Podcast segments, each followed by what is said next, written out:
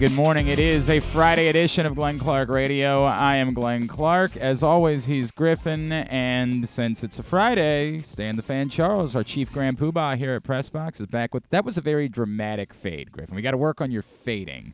It went from the, like uh, the, the the beat also comes it- down at it- one point. I understand. so- We got to work. We got to. They, they, they still you fade the music out, not just all of a sudden from. Ba-da, ba-da. It's got to be an in between those two things. We're gonna do fading practice. Grid gradations. Yes, exactly right. We'll do. We'll work on that next week. Stan, it's good to see you, sir. Good to see both of you.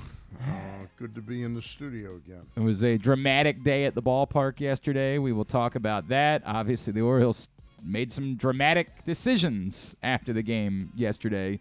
We'll talk about that. We'll get into the Orioles pitching woes a little bit later on this morning. Coming up on the program today, going to catch up with an old friend. I say old. I mean, I guess he's still a young man, but he's he's basically a veteran now in baseball. Gavin Sheets, of course, the pride of Gilman the uh, the son of the great Larry Sheets, and all around good guy. The Orioles take on the White Sox this weekend, so thankfully it's not in Baltimore because it feels like whenever Gavin Sheets comes to Baltimore, I swear to God, I don't have the stats in front of me, but He he's hits a home run, doesn't he? at least one Yeah. Every time he plays in Well, Baltimore. he came disguised as Brent, Brent Rooker. Yeah, correct. That was days. Gavin the entire time. Yeah. Jesus. Well, actually, Kevin Brown had a line when when they who who finally struck him out later on in the game. Was it Baker? It was Baker, right? That finally struck him out. he said, "Give him the Cy Young. Right. Give him the MVP. Give him all of it. Finally getting this guy out." Um, we'll catch up with Gavin here in a bit. Also, later on this morning, we're going to meet uh, the newest incoming Maryland transfer, Chance Stephens from Loyola Marymount. Uh, he is known as a sniper. He shot 37% from beyond the arc last season, and Maryland desperately needs that. If there was anything that they were missing, front court depth, we'll add that to the list. They could definitely use some more front court depth, but also significantly a threat to hit three point shots. They were they were not so great in that department a year ago, so hopefully Chance Stephens can help that out. We will I'm, meet I'm him. just curious. His nickname is Sniper, yes, and he and he's a three point specialist. yes. and he averaged six points a game. Well, the problem is we're not sure how much how many other things he does. Right. Right. Right. No, I mean, I'm, I'm. Look, if Kevin Willard and uh, the assistant David Cox Mm-hmm. are familiar with this kid and wanted him, I'm sure he's a, a solid player and can offer that. I'm just curious why the average wasn't like nine or ten. Well, I, I think there would be twofold. One, do you remember? th- I, I compared him the other day to Mike Jones. Remember the Mike Jones story where, Yeah. like, he now Mike Jones, of course, was a McDonald's All American, so there was a lot more hype surrounding him. Right. But there was intense frustration from Maryland fans because Mike Jones wasn't getting as many minutes, and when he was on the floor, you could see how lethal of a shooter he Right. was. And Gary Williams would always say, "Right, but he's not interested in playing defense." Right. Like, and that's now I don't know if that's the case with Yeah. Chance Stephens. I couldn't tell you, right? And like, I have no idea. But I, I, you always wonder about these scenarios because if somebody is shooting 37% from three, you, would I would agree, you would think that you'd like to get him on the floor a little bit Right. more. But it was pointed out by when we talked to Patrick Stevens the other day, he doesn't drive. Like the, now, Patrick didn't watch every Loyola Marymount Right. game, and Loyola Marymount had a better team than I think They people were realize. pretty good last They year. they they beat a lot. They beat uh, St. Mary's. They beat Gonzaga. I mean, they they, beat were a top 50, 40 team. yeah, I think that's Probably probably 40-ish. fair, right? So it's it's not. It could also just be that it was a depth issue Yeah. and he just didn't get as many minutes. We'll see. But Yeah. the shooting alone, Maryland could use one more player on the floor who is a threat to shoot because almost no one was Yeah. a season ago, Yeah. and yet they played pretty well anyway, which is remarkable. Uh, so we'll do that during the course of today's show. Uh, Stan, we have to, we always have to start the day by going to the Lamar meter. You mean the Lamar meter brought to you by Glory Days Grill? Look at you. Great food, good sports at Glory Days Grill. You know that. Um, I'm assuming because you were at the baseball game, you didn't get to watch much of the press conference yesterday. Did not. So Odell Beckham, of course, was introduced uh, yesterday. I, I'm in the nice way. This has been a bit over the top this week for a one-year signing. The lengths that the Ravens have gone, the tarmac videos, the the eagle has landed stuff. Like it's the in bringing the entire family out. Yes, like it's a lot for a player that they have committed to for one year a one year signing, they are going really over the top. I mean, with ag- this. again, I feel like there's an argument that he is the biggest free agent signing in the last ten years. So He's not. I don't. He's the most famous free agent Well- signing. It's in no ways. The Ravens know that because they gave more money, drastically more money to Marcus Williams last year. Drastically. You you. This is not. But you, you know what? This is a good chance to talk about this. What you are reflecting is very much a sign of the times. Yeah. A sign of the times is fame outweighs reality, right? Like because Odell Beckham is so famous, we have to treat him a certain way that we wouldn't treat Marcus Williams, despite the fact that everyone knows Marcus Williams was a far more impactful free agent signing at the time, including the Ravens, because they gave him a far more robust contract than they gave Odell Beckham. But Odell Beckham is a different level of famous. He is a bit of a pop culture figure, so you have to treat him a certain way because of it. I begrudgingly, I understand that, right? Like I do get it. I, I think there were two purposes to the Odell Beckham signing. Uh, clearly, one was anybody that could catch the football. I mean, they could sign uh, what's his name, Harold. Uh, who was the star receiver for the Eagles? Harold Carmichael. Harold- We're going to Harold Carmichael. They could sign Harold Carmichael, and he would be. We'd be Yes. talking Yeah, about him like be an upgrade, right. It's an upgrade. Yeah. At least he's tall. Right. You know. Uh, but the other thing, it's clearly that this is a Lamar Jackson. a move to, Yep. made to entice Lamar Jackson. And I talked to Jerry Coleman yesterday. I, I went out to the ballpark and bumped into him.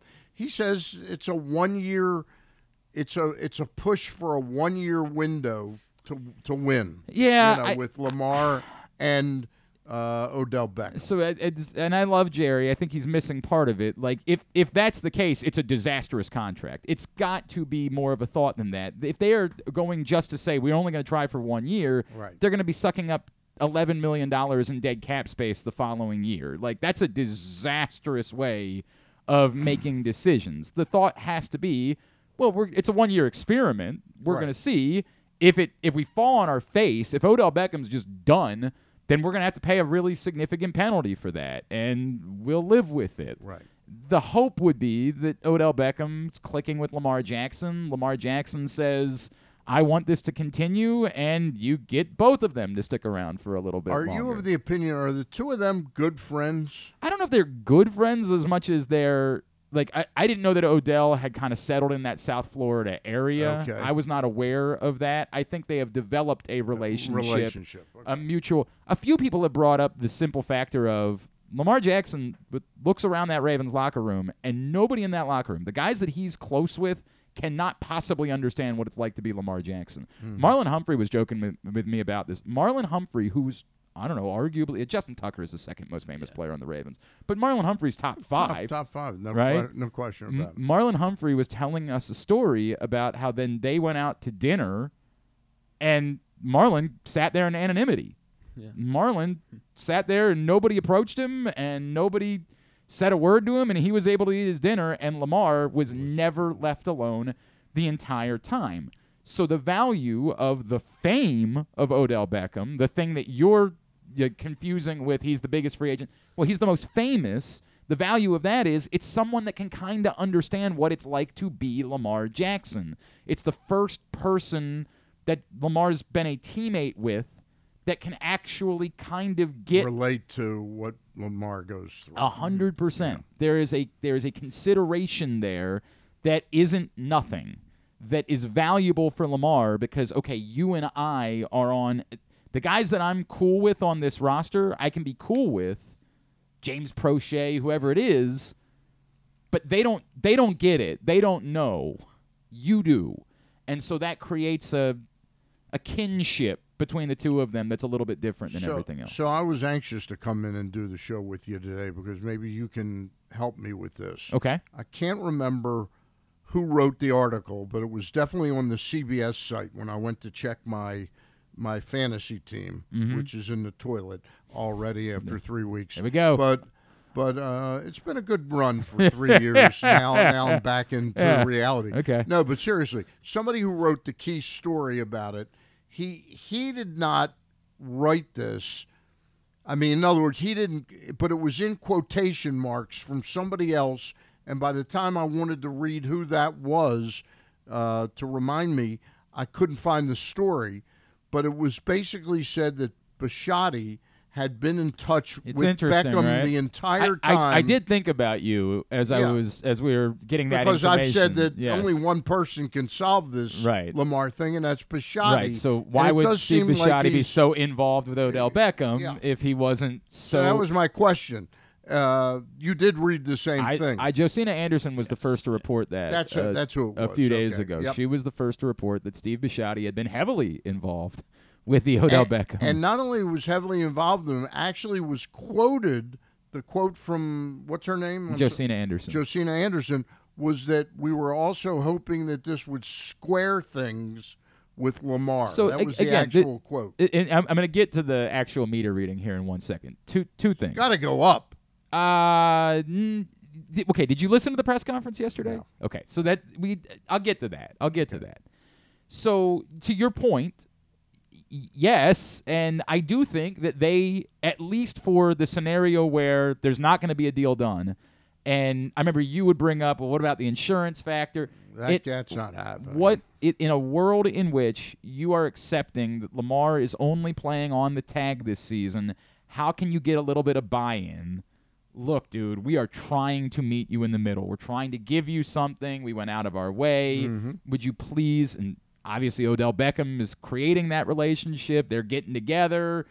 Would you please now come play ball with us? Show up, Show up on time, even eh, or It- halfway through. yeah, maybe maybe not necessarily. Like I think that like they understand that there's almost an obligation from the players association that if you're playing on the tag, you can't show up on day 1. Right. But show But up day ten. don't show up the week before the season starts. Right. Like maybe show up a Mid- couple of weeks. midway. yeah, we'll we'll live with the fact that you're not out there the begin in July. We'll live with it if you're not there until the middle of August. But give us a couple of weeks in order to get ready and be bought in, be invested, be you know fired up when you get here, despite the fact that you don't have Yeah, the long you're only going to be making thirty-two million. Well, I still don't think that's going to happen. I still think that they're still going to have to go back and say, what's a number we can make this work, or what's a bonus structure that we can create in I order to make this work. yeah. I, I don't believe that it'll be for 32 million when we get there. But I do think that's not nothing. And again, it's why the originally the meter skyrocketed all the way up to it got as high as 95% this week. It's currently sitting at 92. Now, yesterday at the press conference, the big takeaway from everyone is Odell Beckham saying he was given no assurances that Lamar Jackson would be his quarterback this season, that he's hopeful that he thought there was an opportunity to play with Lamar Jackson, mm-hmm. but he was given no assurances. Stan, I, I get it. The Ravens can't do that. They can't promise Odell Beckham that Lamar Jackson's going to be his quarterback. It doesn't work that way, right? Like you can't make that promise. But I think reasonable people can read between the tea leaves, as my five-year-old son has an opinion. He'd like to offer a take about Lamar Jackson's situation. Sam, buddy, I, I'm in the middle of doing the show. Okay, I got a call. All right, I'll check it in a minute, pal. It could be Lamar Jackson. It might be. Maybe. Maybe. Maybe it is. I do He would be calling Griffin I- though, for what it's he? yeah, I think so. I do appreciate the fact that my five year old because I'm pretty sure that after the call goes away, they can just keep watching their show. So I do appreciate the fact that he thought it was important nice. enough to come in and let me know. That is, thank you, pal. I appreciate it. Sweet kid. I got it. The You kids are great kids. the kids are on spring break this week, um, and of all the weeks, both of our mothers are out of town this week. Like it, or today. Like today, my mother's been gone. Her mother left today, so we are for one day. We are. I'm glad you clarified that. I thought you meant that both of the kids' mothers were like they. Oh yeah, they have two different separate mothers. anyway, so so we I think as reasonable people can deduct. Yeah, I get it, but there's no there's no world that you're going out clubbing with o- with Lamar Jackson on Sunday night if there isn't some Yeah. Lamar's just really happy for him. you know? yeah right like just said yeah dude I'm happy that you signed with a team I may or may not play for. Yeah. Go ahead, you know like. I think as reasonable people, we can only overreact so much. Now, for the purpose of the meter, because the Lamar meter is supposed to be a general reflection of not just one person's opinion, but taking in as scientifically as possible all of the information that we have. I do believe that that, that part of the press conference yesterday requires the meter to go down. I just think that's the way that it works. Can I When- ask you one question about the meter? Yes. Is it the Lamar ometer or Right. the Lamar ometer? It's Lam- the Lamometer. It's the Lam- Lamometer. it's the Lamar it's the Lamar meter, but Griffin says Lamometer afterwards. because it, it's a Lamar. Lamarometer. and then you then you change in the fact that like the mom is involved with Lamar, and it's kind Oh, of the a mom, my you- God. like you get Uh, Point and is- it's also got um. there's a, there's all of that in there, all of that in there. I'm not really sure how it relates, but it does, and we'll go with it, Stan. Um, we will bump the. well, Raven fans are so stressed. Why does that out. look like it was still at 95? Why did the meter look like? Did I? Was, that really at where? 95? I, It was at 92. did you already move it already? No, I haven't moved. it. Oh, okay.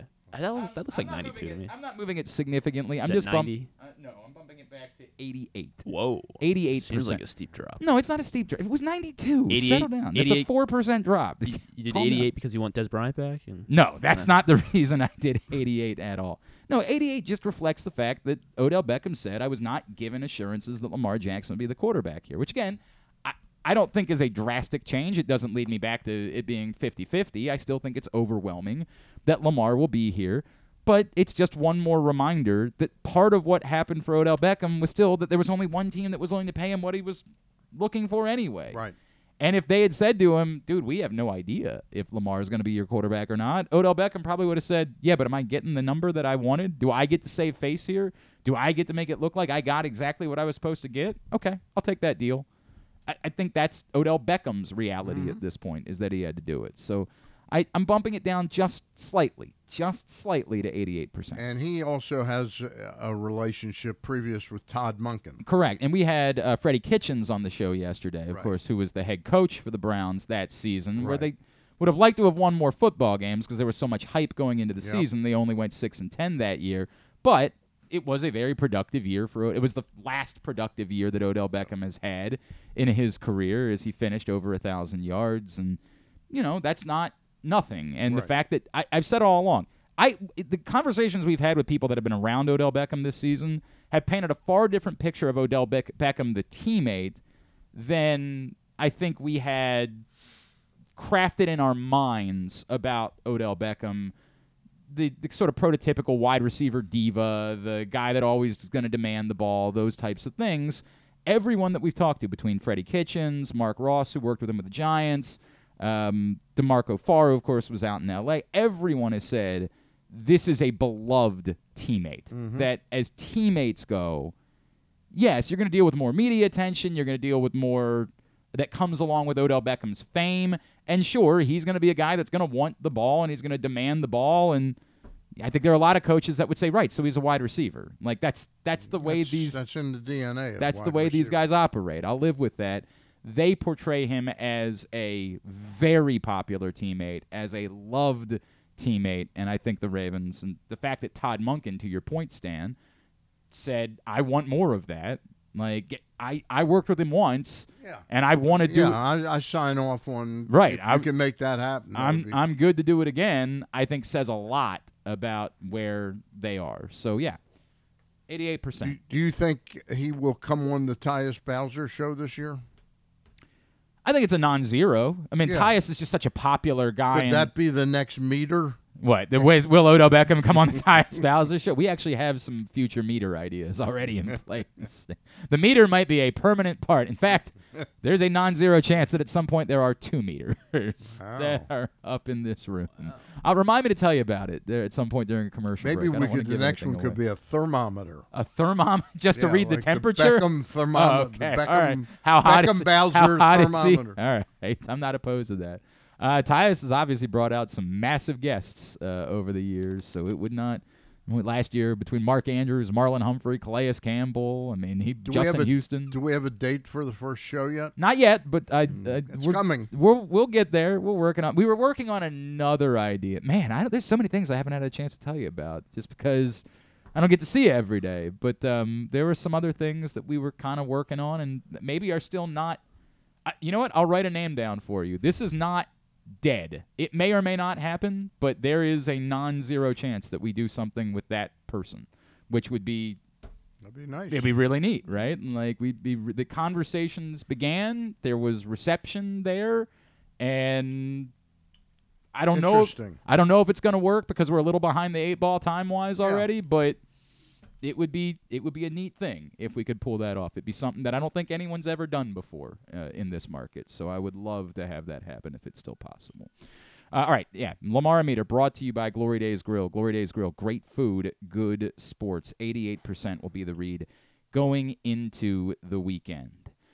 Stan, we will get, I promise, we're going to talk all about the Orioles pitching woes because they are plentiful at the moment. Now, you'd rather be winning three out of four games and dealing with pitching woes, but, you know, it's the athletics. It's, you should be winning. You better be winning three out of four games. Shouldn't Hell, have had shouldn't have had to go into hand to hand combat to end up winning the series. That no doubt about it. It felt like it felt more like you survived the series than that you really won the series. Yeah. It really felt more like a bre- bi- breathe deep, like exhale. You you survived this this weekend.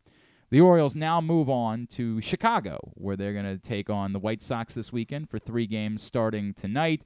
And anytime the Orioles take on the White Sox, it's a great excuse for us to welcome back in a friend of ours, someone who ha- took Major League Baseball by storm, has carved out a great spot for himself. He is, of course, a Gilman alum, a Baltimore guy through and through. He is our friend Gavin Sheets, and he's back with us now here on GCR. Gavin, it's Glenn. Stan the Fan Charles is here with me today. It's always great to catch up with you, buddy. Thank you for taking the time for us this morning. Oh, anytime. I appreciate you guys having me on. It's always uh, it's always a good time. Dude, it's always great to catch up with you. Hey, quickly, uh, we do a silly Lamar uh, bit every day where I, I guess like the, what the likelihood is that he's going to be the quarterback this season. How much have you been living and dying uh, all off season about Lamar Jackson news? Oh my goodness, uh, too much probably. I've been keeping a close eye. Um, man, I I hope he's back. I hope I hope this OBJ thing's gonna gonna bring him back home and, and stay there and, and have a great team. But man, I don't know. I'm tired of watching about it. I, I just hope something comes out pretty soon. You are you are you feeling, and all of us. Right, you are feeling the exact same way that all of us are feeling. Do the guys like? Do they know what a fan you are, and do they like? You know, the day that we found out that Lamar like demanded or requested a trade, did they come up to you and like razz you about it in the clubhouse? Oh man, they're all over me about it. Um, Benintendi, our, our left fielder, he's a huge Cincinnati guy. So man, I just get I get pounded about that all day long. well, at least we didn't lose a playoff game to them or anything like that. At least you didn't have to. exactly. At least you didn't have to deal with Exactly. that. I'm I'm sure he. wears me out about it. Uh, it, has it happened yet where he has recreated Tyler Huntley diving from the two yard line? Has he come up to you and done that to you at all? Oh, all the time. Luckily, I was at the game, um, Sunday night football game. We won with Justin Tucker's kick, so I show him that video all the time. But man, he's got he's got in the playoffs over here. So that's that's not good. I love that, man. How are you, bro? Everything good? Like, I- you know, it's so funny because I just remember all the conversations we had with you as you were getting to this point in your career.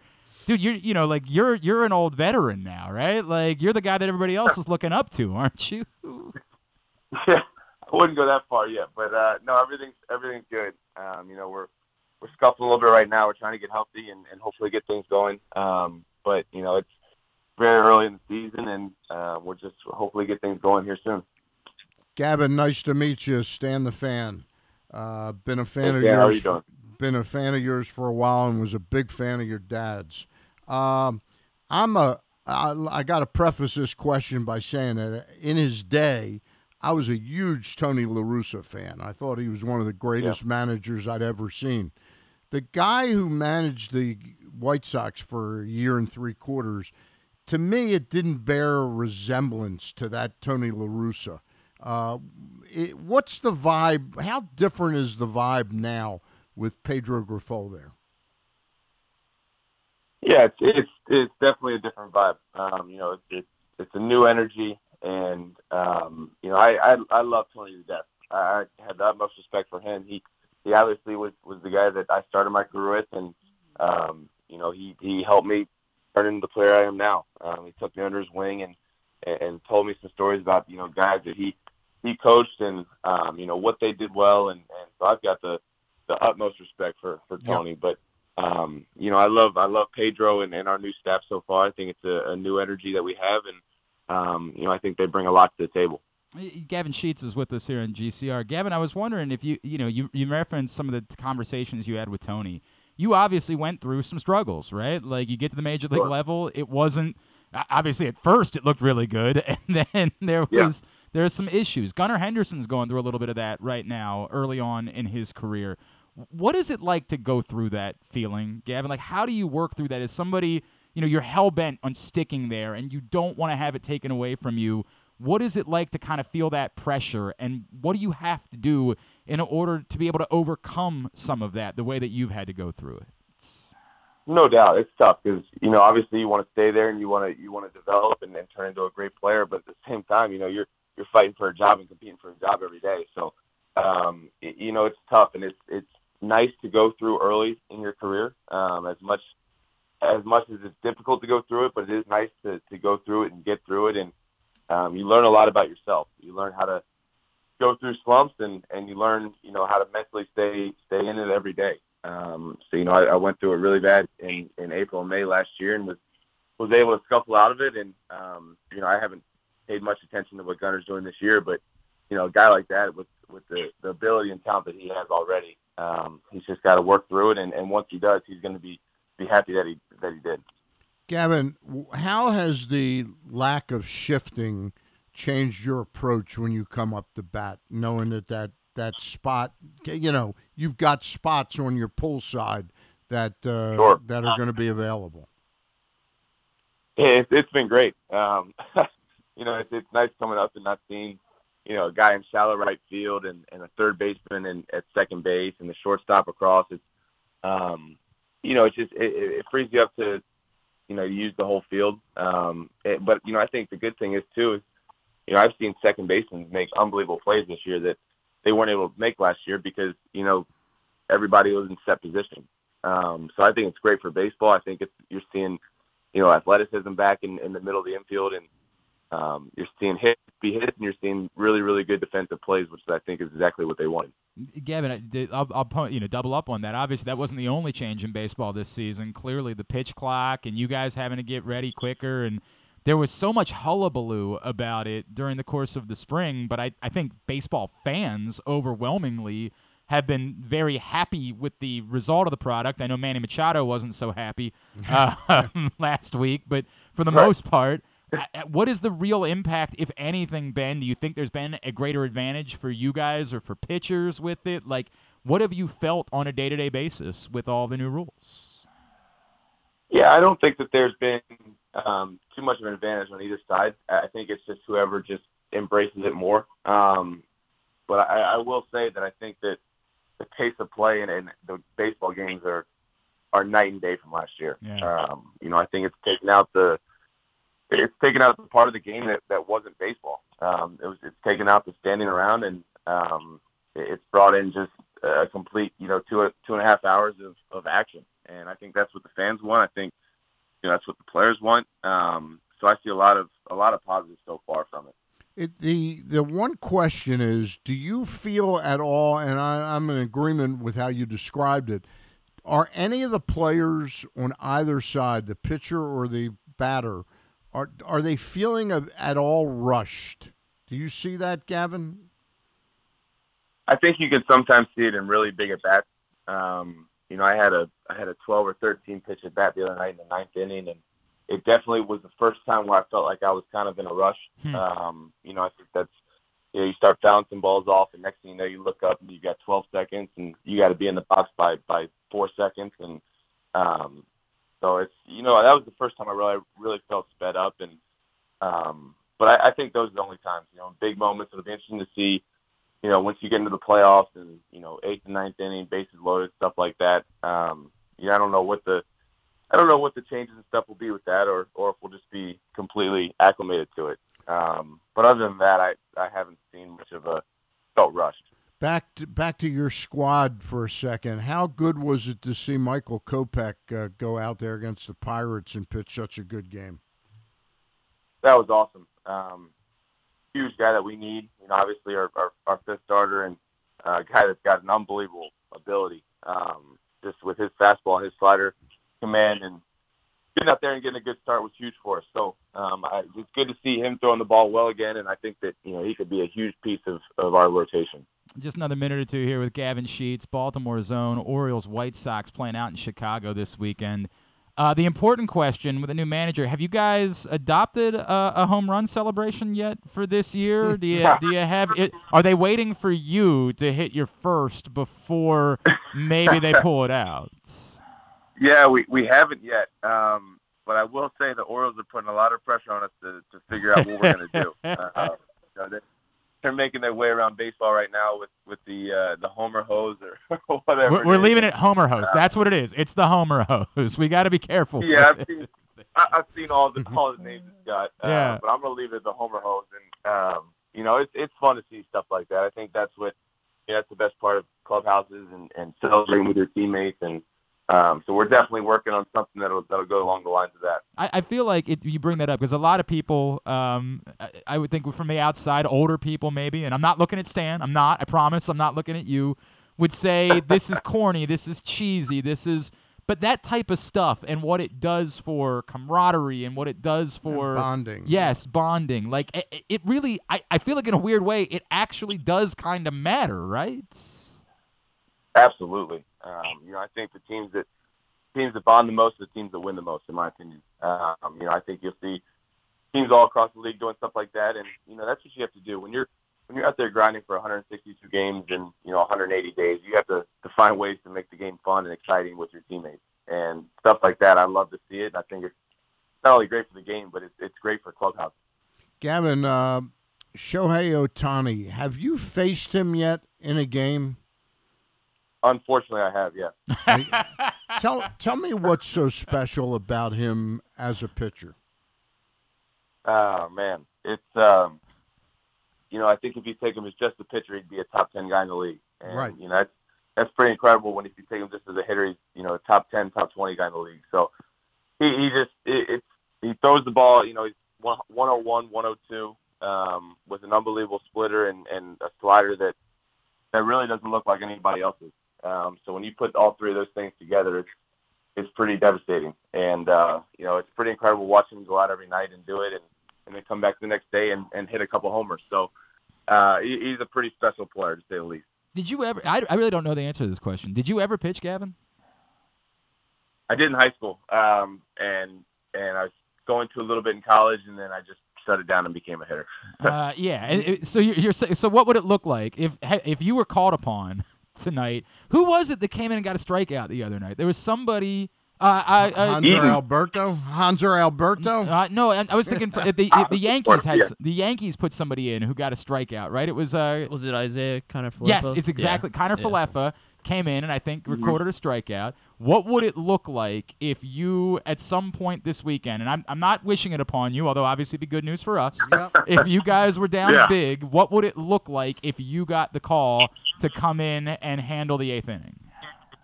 Man, I would I would just be mixing up speeds. I would throw one in there, probably about 45 to get the guy off, and then uh, you know, maybe do another one of those, and I'd let one rip. Maybe maybe touch 90, and then I'd Okay. probably go right back to 45. You just, you just got to fire one in, right? Like just, I just live- give me, yeah. I lived down in the Durham Raleigh area for about three and a half years from 2000 to 2004. And somebody that I worked with down there had batted against Josh Hamilton. Okay. And Josh Hamilton mm-hmm. was, he told me he'd never seen anything Unhittable. like that. Yeah. Really? Yeah. Wow, dude. Yeah. Must be yeah, nice I to. think I, I think most guys were pitchers in high school as well, and Yeah. You know we always tell pitchers that we could we could go out and do it. we could. It's not that hard. I could handle this.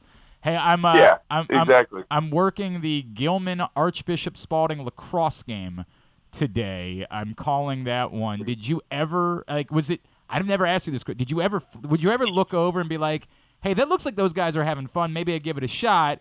Or was baseball always such a part of your blood that like it was never a thought process for you? It, it was always part of my blood. Um, you know, I never I never tried lacrosse. Um, we always had at Gilman. We always had the baseball lacrosse rivalry. Um, but some of my best friends were lacrosse players, and um, you know, honestly, when I was there, we were we were so good that I don't think I would have seen the field anyway. So you know, I hope I hope their program's still going the right way. But Eh. um, no, we were loaded when I was there. Um, and then lastly, how much money does Drew Forrester pay you for you guys for you to keep up the idea that you actually like hanging around him? I plead the fifth. At Clean Sheets 24 on Twitter is how you follow him. Uh, Gavin, are you on Instagram as well? I am. I am. GC24 on Instagram. Give him a follow there. Hey, dude, uh, love you. Always appreciate you taking the time, man. You've always been great to us, and uh, it's awesome to see you Always continue. a pleasure. Dude, you know, you, I'm rooting for you. I also know how this works because you're facing the Orioles. You're probably going to hit four home runs this weekend. I just hope that they're four home runs and three losses, my man. Like, I just hope you understand. I, I hope so. Hey, bro. I like the way you think. Hey, man, appreciate you. We'll talk soon. Take all right? care. Take care. Awesome, guys. Thank you for having me on. Gavin Sheets with us here this morning on GCR. Uh, great dude. Just a, a 10 and a half, obviously. Uh, someone who, you know, had the advantage of, um, you know, being a little bit ahead of everybody in this part of the, the, the world because of uh, his father. I, but I phrased my question to him diplomatically because there's nothing in the world that he gains by bashing Tony La Russa. He was absolutely a disaster well, there's no question. as a manager. There's no question that's, and you could even kind of hear it in his. I, Yeah. I, I think you got what you were looking Yeah. for in his answer, which Yeah. is it's a different vibe. Yeah. But I do mm-hmm. think that what he said, and I remember talking. I'm to, sure he gained a lot from. I, I from remember Gavin telling me specifically that when he was going through it last year, where the what the appreciation he had for La Russa coming over and literally listing guys. Let me tell you about the guys that have been great players in this game. Let me literally tell you specifics. I Gavin really did mention that to me at one point last mm-hmm. year as being significant for him in how he handled his own struggles to start the season a year Yeah. ago. And that's you know I- I get it. Like I get that it wasn't a good it was a bad idea to begin with. terrible. It was a wretched idea, and it was. Ne- I mean, obviously, it publicly looked really. I mean, it looked Right. really bad at times last year with him literally appearing to be asleep um, during games. I mean, it was a, one of the most public disasters you could ever possibly imagine uh, as a, a managerial hire. But I do know that Gavin would tell you privately, that his takeaway that was positive. he was able to get some positive things from his time with Tony Right. La Russa, and that did matter to Right. him. All right, uh, we need to talk about the Orioles pitching, unfortunately, so we will do that next, as uh, it won't include Cole Irvin for a little while, at least not the next time through. We know that much for sure. Today's show brought to you by PressBoxOnline.com slash offers. You can bet baseball on your phone for the first time ever here in Baltimore this season, so take advantage of great offers and incentives like $1,000 in a deposit bonus match plus a $50 free bet from DraftKings. But you got to go to PressBoxOnline.com slash offers in order to claim that incentive. Stan the Fan Charles is here. It's a Friday edition of GCR. Harford Community College in Bel Air, Maryland, along with the National Junior College Athletic Association's Region 20, will host the 2023 NJCAA Men's Lacrosse National Championship May 13th and 14th at Harford Sports Complex, 401 Thomas Run Road in Bel Air. Semifinals are on Saturday, May 13th. The National Championship is Sunday, May 14th. Catch the action for $10 each day. Tickets will be available in advance or at the gate on game day. Qualifying teams will be announced. What air conditioning company can save 50% of your energy cost and qualify you for up to $7,500 in rebates?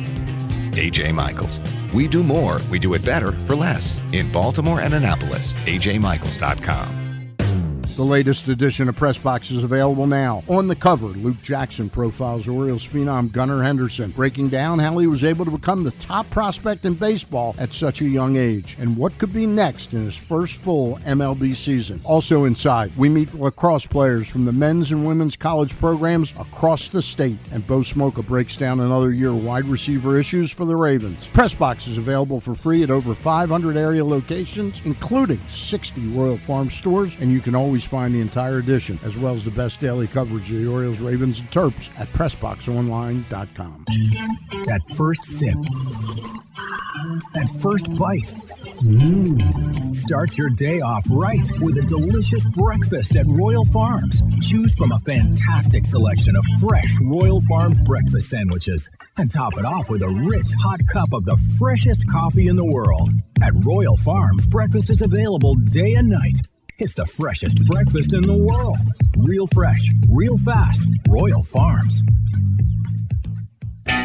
Stan the Fan here, welcoming back one of my favorite sponsors, the Costas Inn. And everybody around Baltimore knows the Costas Inn is a great place to go and grab crabs, steaks, salads, soups, whatever's on your mind to eat in person. But did you know that the Costas Inn has upped their game? They are now one of the premier takeout places in Baltimore. Give them a call now to order your food 410 477 1975. That's the Costas Inn over 4100 North Point Boulevard. Make the most out of every day in your Toyota RAV4. Available in hybrid or gas only models. A RAV4 can get you where you want to go in style. Check out buyatoyota.com for deals on new RAV4s from your local Toyota dealer today. Check out PressBoxOnline.com every day to find daily winners and betting advice from Jeremy Kahn. And if you want some advice about life decisions that you probably shouldn't make, here's Glenn Clark.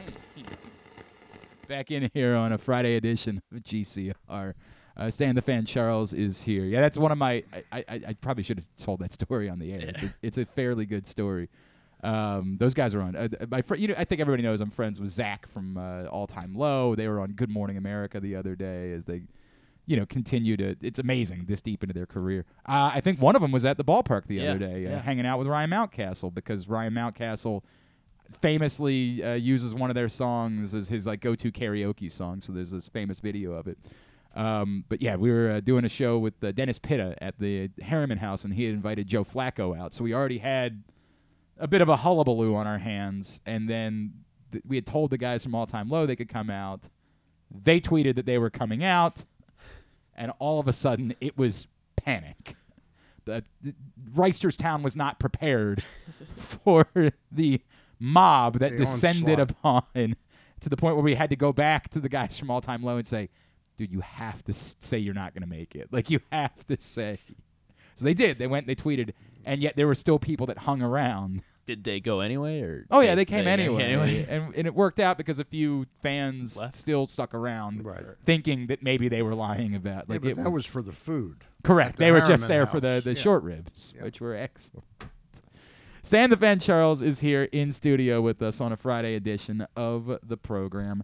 Today's show is also brought to you by Birdland Sports, where if you are celebrating the Homer Hose, they've got a great selection of theme shirts that are on sale right now for $19.99 at birdlandsports.com, including the Slug Then Chug, the Homer Hose, the script O's, but the O is a hose. It's pretty good. Yeah. Go find them right now, birdlandsports.com. Check them out there. Stan, the Orioles have a bit of a pitching problem. Cole Irvin was sent down after yesterday's game, Mm-hmm. which is And also after his uh, press meeting with the media. oh, they had him do the Yeah, he did the stand up and Oh, talked about how he'll be better next time, and yeah, it's rough. it, it's That's it rough. comes across as very uh, harried, you know. So yesterday, decision. Stan, it's funny. Yesterday, I asked this question, and it, I we framed the show around this topic. I said, "Are you closer to? Uh, it's genuinely time to be panicked about the Orioles pitching, or it's still too early for any of that. Like, no matter what it looks like, it's just drastically too early." And pleasantly surprised that. And we have a different kind of audience here, and we do things more pragmatically. So I, I'm, I guess I shouldn't be that surprised. But 70% of responses were, no, it's still drastically too early. And I think this speaks to what you're talking about, which is, look, Cole Irvin has been bad. There's no way around that. He's, whitewashing that. but you would say that does not a decision that you make after three Well, uh, it's you know it's interesting. I, I watch the games. I sc- I've scored every game, so I've watched them large chunks of every game, and I've watched Irving's three Cole Irvin's three starts, and yeah, he hasn't been good. I say his stuff is softer than I remember being with Oakland. Because remember, I I had interest in him because he was on my fantasy team two years ago. Son of a bitch. Yeah. Don't have him now. Oh, all right. Well, but I can't blame you then. I purposely didn't take Kyle Gibson, by the way. God that- bless you. Thank you. reason. Thank Yeah, you. Yeah. Sometimes not all Um, heroes wear capes. Yeah, exactly. But uh, I, to my eye, I said, okay, he's not pitching well. Luke Jackson, who I've grown to really respect his op- his opinions. Goes Who is, of course, for those that don't know, he is our editor here at managing Press Box, editor and- of Press Box. By the way, he'll be writing the next uh, cover. Well, it's not a story. Is we'll tell you what we'll tell you about that a little bit Yeah. later on in the show. But he um, he says to me in like the third inning, he goes, "This guy's really bad." You know, he goes, "He's I, I he goes, I'd almost rate him unpitchable," and I go, "Really, unpitchable?" So I looked at his first two starts last year were horrible uh, for the Oakland A's, and then he went on a six six or seven start streak where his earned run average was 1.8, 1.98. Right. Um, you know, he's a bit of a streaky pitcher. I don't know that I'd be sending him out that fast, but again, I think this is more less about his his his performance than it is about the club's the needs totality. right now. So that's the thing that I was going to go to next, Stan, which is I, in a vacuum, I'd probably be inclined to agree with you. It hasn't been good, but this was a guy that you were invested in. Like I I gave up a real prospect. Yeah, I. I would be willing to maybe ride it out at least a little bit longer to see if it can't get corrected Right. before you go that route. But I think the second part of what you said is the thing that I started feeling last night, which is, but there's a totality problem here. And yesterday felt like maybe acknowledgement of we're going to have to use a lot of guys in order to get through all of the innings that we have to get through this season. And this might not be it might not be personal, Cole Irvin. Like it might not be that this is really about you as much as it's about about the staff. how do we manipulate this for the next couple of weeks because we still need to get answers on Dean Kremer. We st- right now you're comfortable with Kyle Gibson and that's about it. That's about it because Kyle Bradish, you don't know, w- you know how right. that's going to impact You him. you hope that when he Remember, comes Brad Bergesen got hit on the same shin that. Uh, was it the, s- wow yeah, it was, the it same was a shin, okay. injury. Okay. He never came back to be what he had been. Yeah. Which some would say, well, Well, he right. was nothing. But there was a I season in Brad there where he was Bergesen effective, right. Interesting. Yeah. Interesting. Um, the other topic we talked about, and it's very interesting, Luke and I, we have some really good talks on Monday afternoon during the Mm-hmm. Yep. the uh, power rankings rundown. Uh, but was something he said to me about ten days ago. He said, "Mike and Brandon haven't gotten t- sort of the memo that Buck and Duquette had about always having a plan if somebody gets hit in the shin. You know, and this is sort of the first move they made since Luke was mentioning that. And to me, he, he again had an interesting vision of it. I think this is looking ahead toward the next 10 days rather than looking ahead to the whole season. I think they know that they'll get more out of Cole Irvin than he's given them. But I think somebody had to fall on the sword here. And I think Cole Irvin was the logical guy. And and it lines up obviously that Bradish can pitch today for Bowie, and then he can pitch next Wednesday because Right. they have the off day on Monday. But a- again, Cole Irvin might have to turn around and be your answer for if it doesn't improve, as I mentioned for Dean Kremer.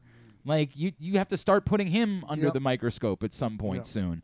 The only, the only of the young pitchers that's off to a really good start for Norfolk is Drew Rom, right? Mm-hmm. Like Drew Rom's off to a great start, but it's a very small sample How's DL size. doing uh, with the stretching out? You know, yeah, the, stretching fir- the first start wasn't good. His first two starts are horrible. Yeah, so I I don't. don't think he started the third time I, yet. I don't think they. Yeah, I don't think he has either. And double check. No, he has not made a third start he yet. started. He's pitched six innings in two starts. Yeah, and but he couldn't help the club in relief now. no, no, that wouldn't have been. Well, those they six they, innings They've got Stan. What are you so talking vitally about? important. They've got so much going for them in the bullpen right now. Why would they need help there? What are you talking about? Everything's been going so well.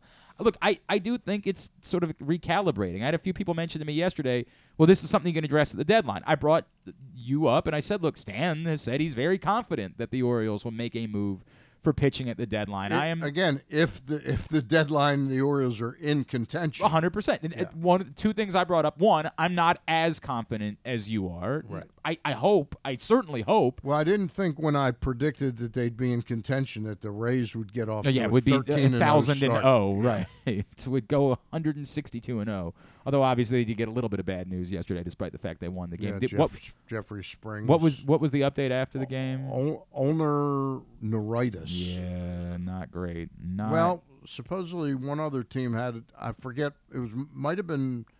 Was it Kopech? Some somebody had ulnar neuritis recently, and was after ten days was able to come Oh, back. all right, all right. Well, you know that'd be good news for them, although not great news for everybody else in the division, obviously. Bad news for Scott Garceau, who has Jeffrey Springs at Oh, one d- dollar. At one dollar. Oh, are He's you had him for. You know, Yeah. you know, Scott was doing the game yesterday, and they did a cut into him, and now I'm starting like I. I feel like he was reading his I went. own I obituary. went over. I went over to him. Yeah. I said, "Hey, uh, I see Springs got racked up today. You know, he's taken out after three innings, giving up one run. Yeah. I said, is he available in the trade market? he was. They did. They literally did a cut in to Scott talking about Springs getting injured, and now I want to go back and rewatch it to see if I can feel it in his voice what he's going through. Um, Stan, to the point, like maybe that could be the answer, but the, the second part of what you said is relevant to what I said to everybody who responded that way yesterday. You got to paint for me how they're getting through all of this to get to July because you're not making that trade in May. Like that's not happening. right. How are they getting to July? To be fair, they already found Danny Coulombe has been a revelation for this baseball team. Has Yep. been wildly helpful beyond anything we could have ever expected. But that's one. I don't think you can count on it being other guys that you're picking up off of waivers that get you through No, in order to they- that look, point. they've gotten a, they've gotten sort of a uh, what's it called whiplash effect on this pitching staff. The the two two real key cogs to the bullpen have been unavailable. mm-hmm. So they've been squeezed that way to get stuff out of Logan Gillaspie Yep. and Coulombe, as you mentioned. Uh, and Michael Baumann has actually pitched I- pretty he's well. been I've, helpful. I've really yes. liked him. He's been helpful. Um, see, isn't that interesting how a converted starter sometimes can be very about, effective as what are you trying to say? Uh, but the other whiplash they've had, the part of the whiplash, is that these starters are not giving manager Brandon. Hyde enough innings. Well, that was uh, on Monday of this week. Admittedly, I was frustrated about when he pulled Kyle Gibson. I get it. Yeah. There was a runner on base. I get that you do, you don't want to invite a team back into a game, but particularly knowing Grayson was throwing after that, like and knowing it's unlikely to expect significant innings from him. I, Kyle Gibson is here. His kind of his job is, is to, to be soak up innings. to be the innings guy. It's a 4-1 game at that point. Even if he turn around turns around and gives up a home run, you're not in a drastically different situation than you were to begin with. That was like I, I don't there haven't been a lot of things I've criticized. When people freak out about Brandon Hyde's lineups, I don't freak out about it. I'm not that guy. But that was the first time this season on Monday night where I said, eh, this is too no you gotta he's he's here to be this guy that when he's only given up one run and you're in the sixth inning and there's a runner on base you don't immediately pull him he's got to help you out a little bit more than that because there's no one yeah, else I thought he was capable that night of of of going further. Yeah. no question about it. I think I think Brandon, frankly, and I don't say this often, and he's never had reason to manage against another team so far in his tenure. Mm-hmm. I think this start that the Rays are off to, and granted, they played the they played the three worst teams in my power rankings. correct Nine games and they won all 9 mm-hmm. They played the 14th ranked team in my power rankings, the Red Sox, and they won all four. So they're 13 and 0. I think he's managing a little bit with some pressure on him not to fall too far behind Interesting. the other two teams. In other words, most people thought that the two best teams were going to be Toronto and New York. Yep. And if we're to contend, it was kind of going to be for that second wild card spot. Mm-hmm. Well, with Tampa off to such an incredible start, um, I'll bet if there was a, a Tampa Ray a meter, a meter yeah that their percentage chance to make the playoffs oh has gone up it's through the roof drastically. yeah, no question Um, I think Brandon's managing a little, little scared. putting a little bit more emphasis on, On every winning now, yeah, yeah. every game Yeah. than some of the big picture until stuff until what he thinks is going to happen is there'll be a regression by the Rays that suddenly they'll lose five out of their next ten and be 18 and five which is drastically different than 22 and 1, you know. Let me go back to the question that I asked yesterday, and I'm going to change the word because panic threw people off a lot. Like it's it's un- you shouldn't be panicking about anything. Are you closer to genuinely concerned that this is going to be a season long issue, or are you still at a place where you say, "Get back to me in two weeks"? Like we're still we're we're, we're talking about two weeks worth of baseball at this point. Right. I, I can't I can't commit to the idea that this is going to be a problem for a long time. Yeah, I I think that it's that you've you just stated how I would say. I don't, I don't think they're like gigantically worried that Bradish and Kremer are going to be what they've been. Uh, you know, I, I and I think they're they're reasonably confident that Grayson Rodriguez is going to carve out a spot here. you Okay. know. Okay. I Uh, so and and I think they got to be through the roof on what Kyle's done so far. Oh, I think Kyle Gibson's been as advertised. Again, the, the, the, only disappointing part being that I think you could have gotten more from Kyle Gibson. But for the most part, I think he's much more than advertised. You know, this is a guy who, with the Phillies last year had a f- plus five Right, ERA. right. You know, so I think he's really. I, I had a feeling that what I loved about Matt Harvey Mm-hmm. and his time with the Orioles was how Holt was really working him like Mm-hmm. a like a jockey on top of a horse.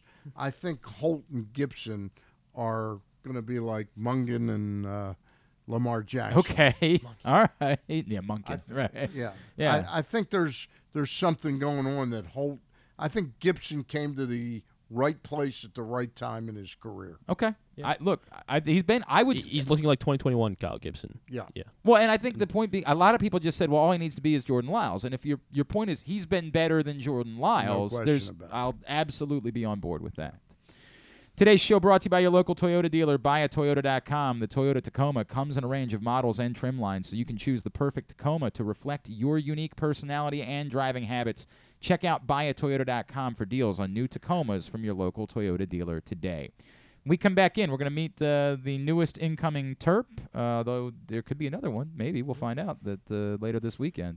Uh, Chance Stephens is going to check in with us. Also in this hour, I want to talk about where where how we react to the Dan Snyder news. I have an a, a interesting question to ask about that. Still to come this hour. It is a Friday edition of Glenn Clark Radio. Stan the Fan Charleston Studio.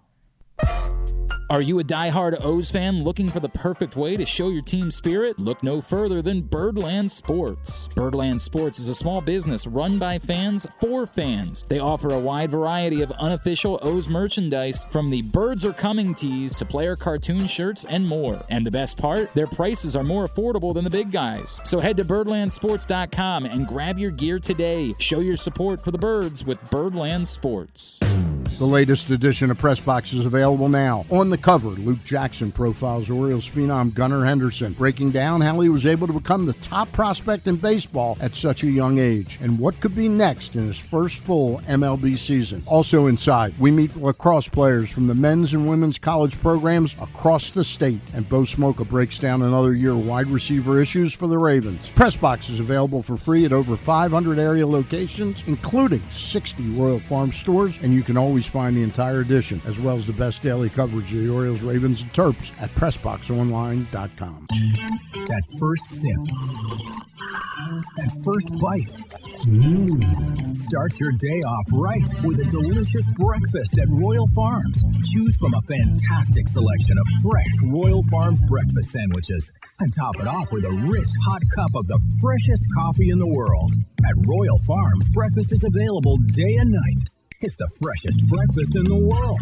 Real fresh, real fast. Royal Farms. Harford Community College in Bel Air, Maryland, along with the National Junior College Athletic Association's Region 20, will host the 2023 NJCAA Men's Lacrosse National Championship May 13th and 14th at Harford Sports Complex, 401 Thomas Run Road in Bel Air. Semifinals are on Saturday, May 13th. The National Championship is Sunday, May 14th. Catch the action for $10 each day. Tickets will be available in advance or at the gate on game day. Qualifying teams will be announced. What air conditioning company can save 50% of your energy cost and qualify you for up to $7,500 in rebates? AJ Michaels. We do more, we do it better for less. In Baltimore and Annapolis, ajmichaels.com. If you miss anything on the show, don't forget that you can watch full episodes at youtube.com slash pressboxonline, and you can download podcasts on Apple, iTunes, Amazon, and Grinder. Wait, did I say Grinder? I don't think that you would find it on Grinder. Not that I know it's on Grinder or anything. I swear. On second thought, you know what? I don't care what you think. Here's Glenn. All right, back in here on GCR as we continue on a Friday edition of the program. Stand the By the way, that that read in that commercial, who was that actor? that was the um, actor doing That's, that. I've got to get him in touch with Josh. Yeah, right. He's killing it, uh, Paul Valley. See if we can't find him some work. Um, Stan, you have before we get to our next guest, you had another busy week of shows. I Yeah. know. Brett Adams was on last night, and last Monday, Lee Lowenfish has written a book on Yep. uh, baseball's endangered species th- about the craft of scouting. And Monday night, we'll have Mike Boddicker on. Frank Excellent. Remesch from the new Yep. Uh, what's in the bank? CFG Bank Arena. CFG, I was right. You didn't get to go out to any of the events last still weekend. have not been in. It'll yeah. blow your mind. Yeah. Both uh, John Colson and I went to uh, Earth, Wind, and Fire, and then I found out where John Colson's seats were, and I said, "Huh, that's interesting. Mine weren't quite as good." Mm-hmm. Yeah, I didn't Weird- get the invite Weird, at all. weird how that worked out. Weird how that worked out. It's amazing. It's an incredible facility. Uh, again, facebook.com slash pressboxsports. Click on the videos tab. youtube.com slash pressboxonline or pressboxonline.com slash video to find all of Stan's shows. Joining us now, uh, this young man is going to come to College Park to play for the Terps as he has decided to transfer in after spending his first season at Loyola Marymount. He is a sniper, was a heck of a three-point shooter, and we know Maryland could use that. He's Chance Stephens, and he's with us now here on GCR. Chance, it's Glenn and Stan in Baltimore. It's great to catch up with you, man. Thank you so much for taking a couple of minutes for us. Hey, Glenn, how you doing? Everything is Doing good. good. Everything's good, man. Congratulations on uh, being a Terp. Can you take me through? I I've, I've heard a little bit. I think you might have some family connections, but you know, on, on paper, I see a kid who's playing at Loyola Marymount. He's from Riverside, California. I'm like, wow, what what would the Yeah. connection be for you to end up at Maryland? Can you take us through how this all came about? Um, well, basically, basically, um, I've been to the East Coast a couple times. One to Detroit with my mom because she's from Detroit, and my dad's from DC. Okay. So I've been to DC a couple times as well too. So, um, I don't know. Every time I go down there, it's just, it's just. I always have a whole lot of fun just seeing family, and you know they always, they always come through. They always make the uh make the stay a lot better. So every time I come back to California, I just miss it, you know. And I guess while I was playing basketball here, my dad was always uh wanted me to play in the East Coast area, specifically DC. So um I don't know. I just always been trying to get out there, and when I went in the transfer portal, um, Maryland had called, and obviously, you know, I was excited for that. So they uh they gave me the opportunity to have my visit down there. I went I went on the visit. I liked every I loved everything actually, and you know, it's like a dream come true to me. So it was no question, and I just committed. Ended up committing there. Chance, uh, what what are the what part did David Cox play in this? I know you had committed to him when he was the head coach at Rhode Island, uh, and he's Yeah. one of uh, Kevin's assistants. Obviously, he's a player that was from a coach that was familiar with your game. How important was it to have that comfort level? Man, uh, to have uh, that type of relationship and comfort level with with the coach, I think is very important, especially in trying to get to the next level because coaching staff have have a lot to do with um, how a player will improve and grow in the process during their college career. So, I think you know, just for everyone, just to find um, a great coaching staff that they have um, a really good relationship with, and I found that in Cox because he he recruited me in eighth grade. He offered me in eighth grade Wow. um, to Rhode Island. Yeah, so we've been talking for a very long time. Were you the sniper in eighth um, grade? Were you the, were you the sniper back then? I was a sniper back then. I was a sniper back then. So. Chance, Chance Stephens with us. Chance, where where did that come from, Uh, dude? I, you know, I we were talking about you before you came on the show, and I said, man, I. I, I imagine that Chance is probably going to have the chance to, you know, no pun intended, develop into an even more all-around player. But even if all you brought to this team right now is three-point shooting, Maryland could use some Mhm. of that. Where did it come from, the sniper? Where did that shot for you? Like, how did it come about that that was something that you became such a specialist for? Um, well, the shot came from my dad. Really, he, me and him working out at the gym almost every day, starting around like eight, just shooting jump shots. Really, just from everywhere on the floor, just shooting jump shots every day, consistently coming in, and eventually, you know, it just became natural as all things do when you work on it every day. So, um, and the name actually, one of my family members came to the gym with me and my dad to uh, go shoot, and after after uh, after I got done working out, I was I was like making every shot. So after we got done working out, he was like, "Man," he was like, "You should change the name to Chance Sniper on Instagram." I was like, "What?" I was like, "What?" I was like, "What are you talking about?" so I I just did it just as a joke, but I just never changed it after that. And It's stuck. what people just It's stuck. stuck. There, wait, there's about a billion worse nicknames for people to stick with. Sniper's pretty good, man. Like I would stick with that Yeah, if I were I, I you. appreciate that. I appreciate that. Um, Chance uh, Chance uh, Stephens is with us. He's coming to the University of Maryland to play uh, next season. Would it be fair to say that it also had to matter to you? Like as much as your connection with David Cox matters, as much as you know wanted to be back in this region, but the fact that Maryland had the season that they had a year ago, and that Kevin Willard kind of proved, hey, I was able to do this before I had a recruiting class, before any of that. How much did that play Yeah. a factor for you in wanting to jump up a level and finding a place where you look at and say, I, like, is it fair to say that you look at Maryland now and say, I believe I we can compete to go to a Final Four in the next couple of years? Oh yeah, and I think it was always my dream to play at a um a bigger school too. So that that was definitely a huge factor in in me going there as well. So I think, I mean, what they're in the Big Ten. That's one of the best conferences in the um, out of all the conferences. So I mean, you can't get no better than that. So yeah, I think I think it's gonna be really special, especially when we get all the guys together and we start working. So I Chance, think it's be really good. Chance, I haven't I, I haven't fully gotten to talk to many players since this whole name, image, likeness thing has come about. Did did when Mhm. when the transfer portal's happening, is there is there now in this day and age money discussed? Like a bidding And war. Like a bit, you know. I mean, right. uh, do, do you do you sort of measure up what you can get at different places in addition to the comfortability with David Cox playing in the home? Did, did it still have to make sense for you?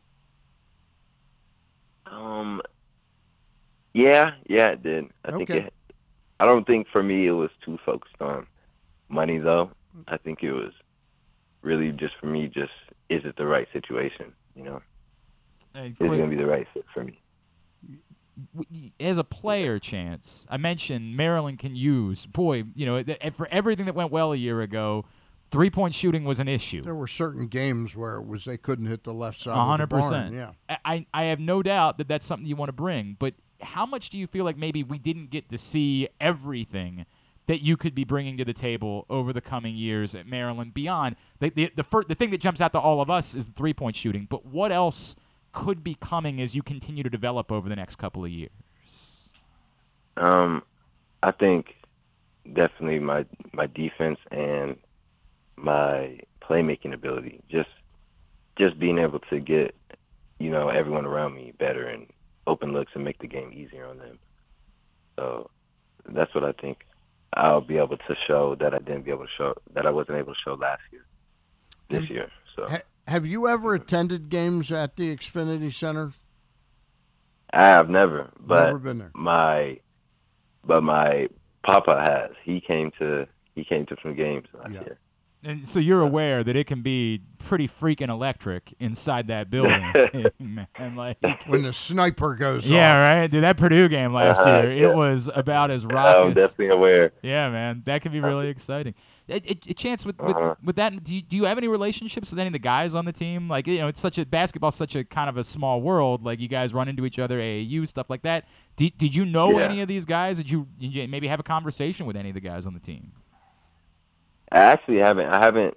Um, I don't know any of them before. Uh, Okay, Before going there, but I got to meet. Um, I got to meet Jahari because he was on my visit and he went to dinner with us. So he was the only one I got to meet. Unfortunately, I haven't been able to meet the uh, the rest of the guys. So What'd you have I'll to be eat? looking What'd forward you, to meeting them though. yeah, all right. what'd you have to eat? Ooh, uh, I definitely got some seafood. There we go. Yeah. That's see that's That's that, a good reason to That's be a, here. your life is going to improve now in that way. Being out on this side of the country, that's the way that it goes. Yeah, and they got some some blue crabs. That's what I got. Yeah, you're not getting those in Riverside. It just ain't Nah, happening. no, no, no, no, you're not you're not touching those down here. No doubt. It, ain't- it's just not going to work. We got to get you out for some steamed crabs some Yep, night. steamed crabs. Get you some crab cakes. We'll make sure that that yeah, happens. that's exactly what I got. The crab cakes are fire. Chance. I, I I, love those. I said something, but I'm wondering if you could. You know, it, it, it would it would be better to hear those expectations from you than from me, right? Like, are, are you really coming to Maryland now believing that you're at a school that is capable of winning a national championship?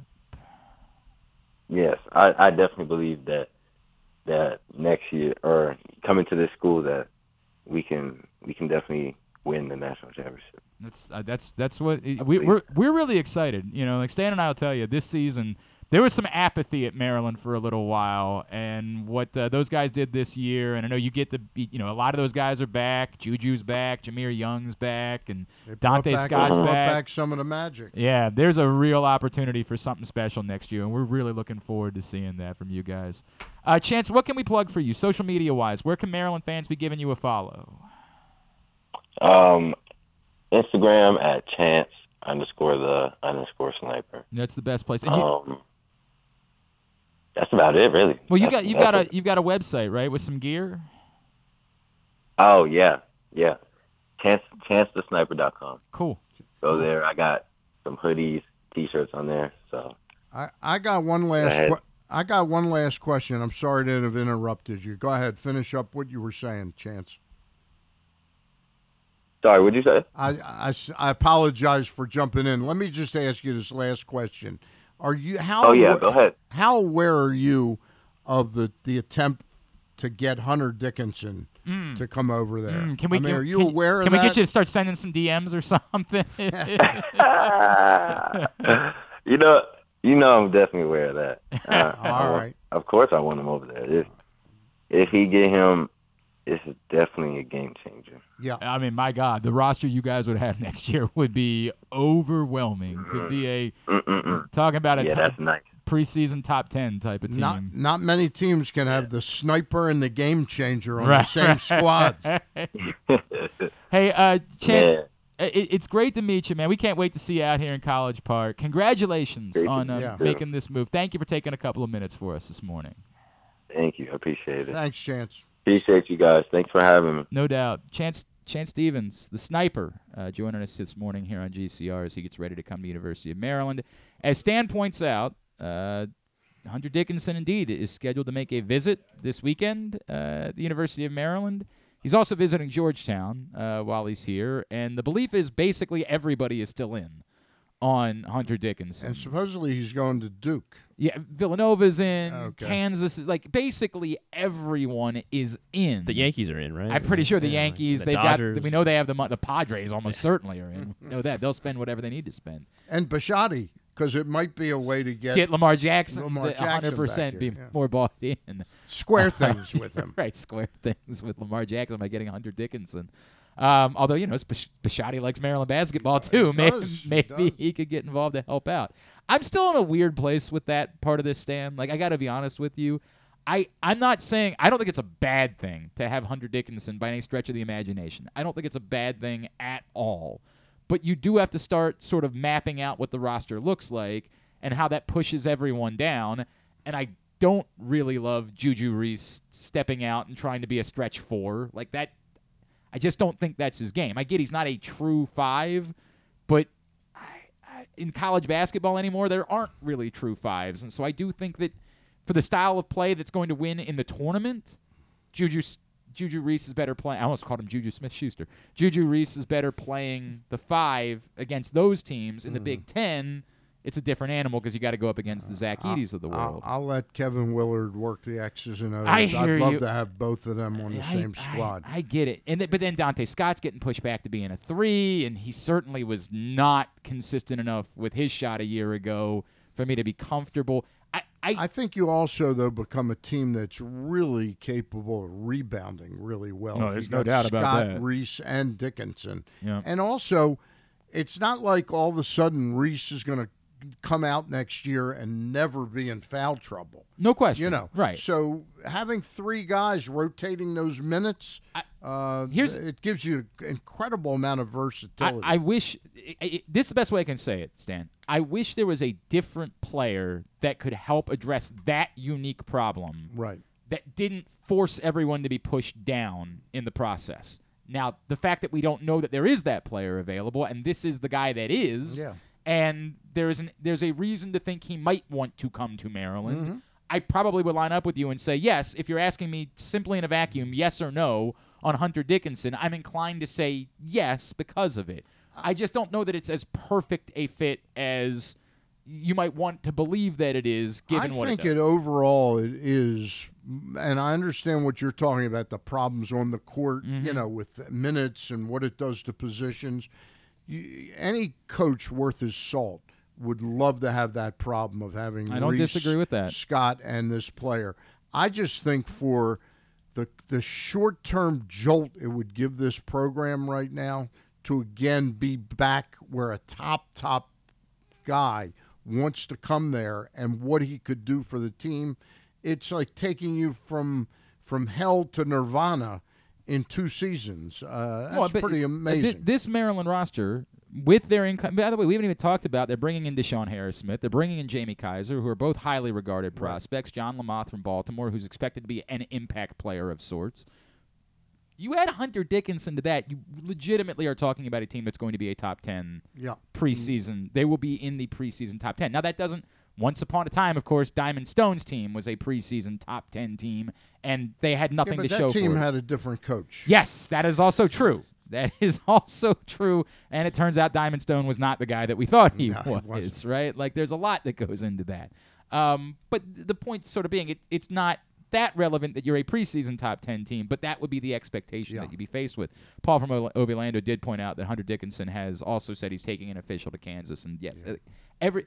I, I think if the ex, if your thought is maybe that Maryland can get Hunter Dickinson to just commit while he's there this weekend, I think that's very unlikely. I think there's still going to be a bidding war um, to come for Hunter Dickinson. I still think there's going to be what we were joking about with Chance Stephens. I think Yeah. it's going to be very real for Hunter Dickinson. Yeah, no question about it. But the, but one other factor is uh, Coach Willard has now brought in Mike Jones, Yep, the DeMatha was connection.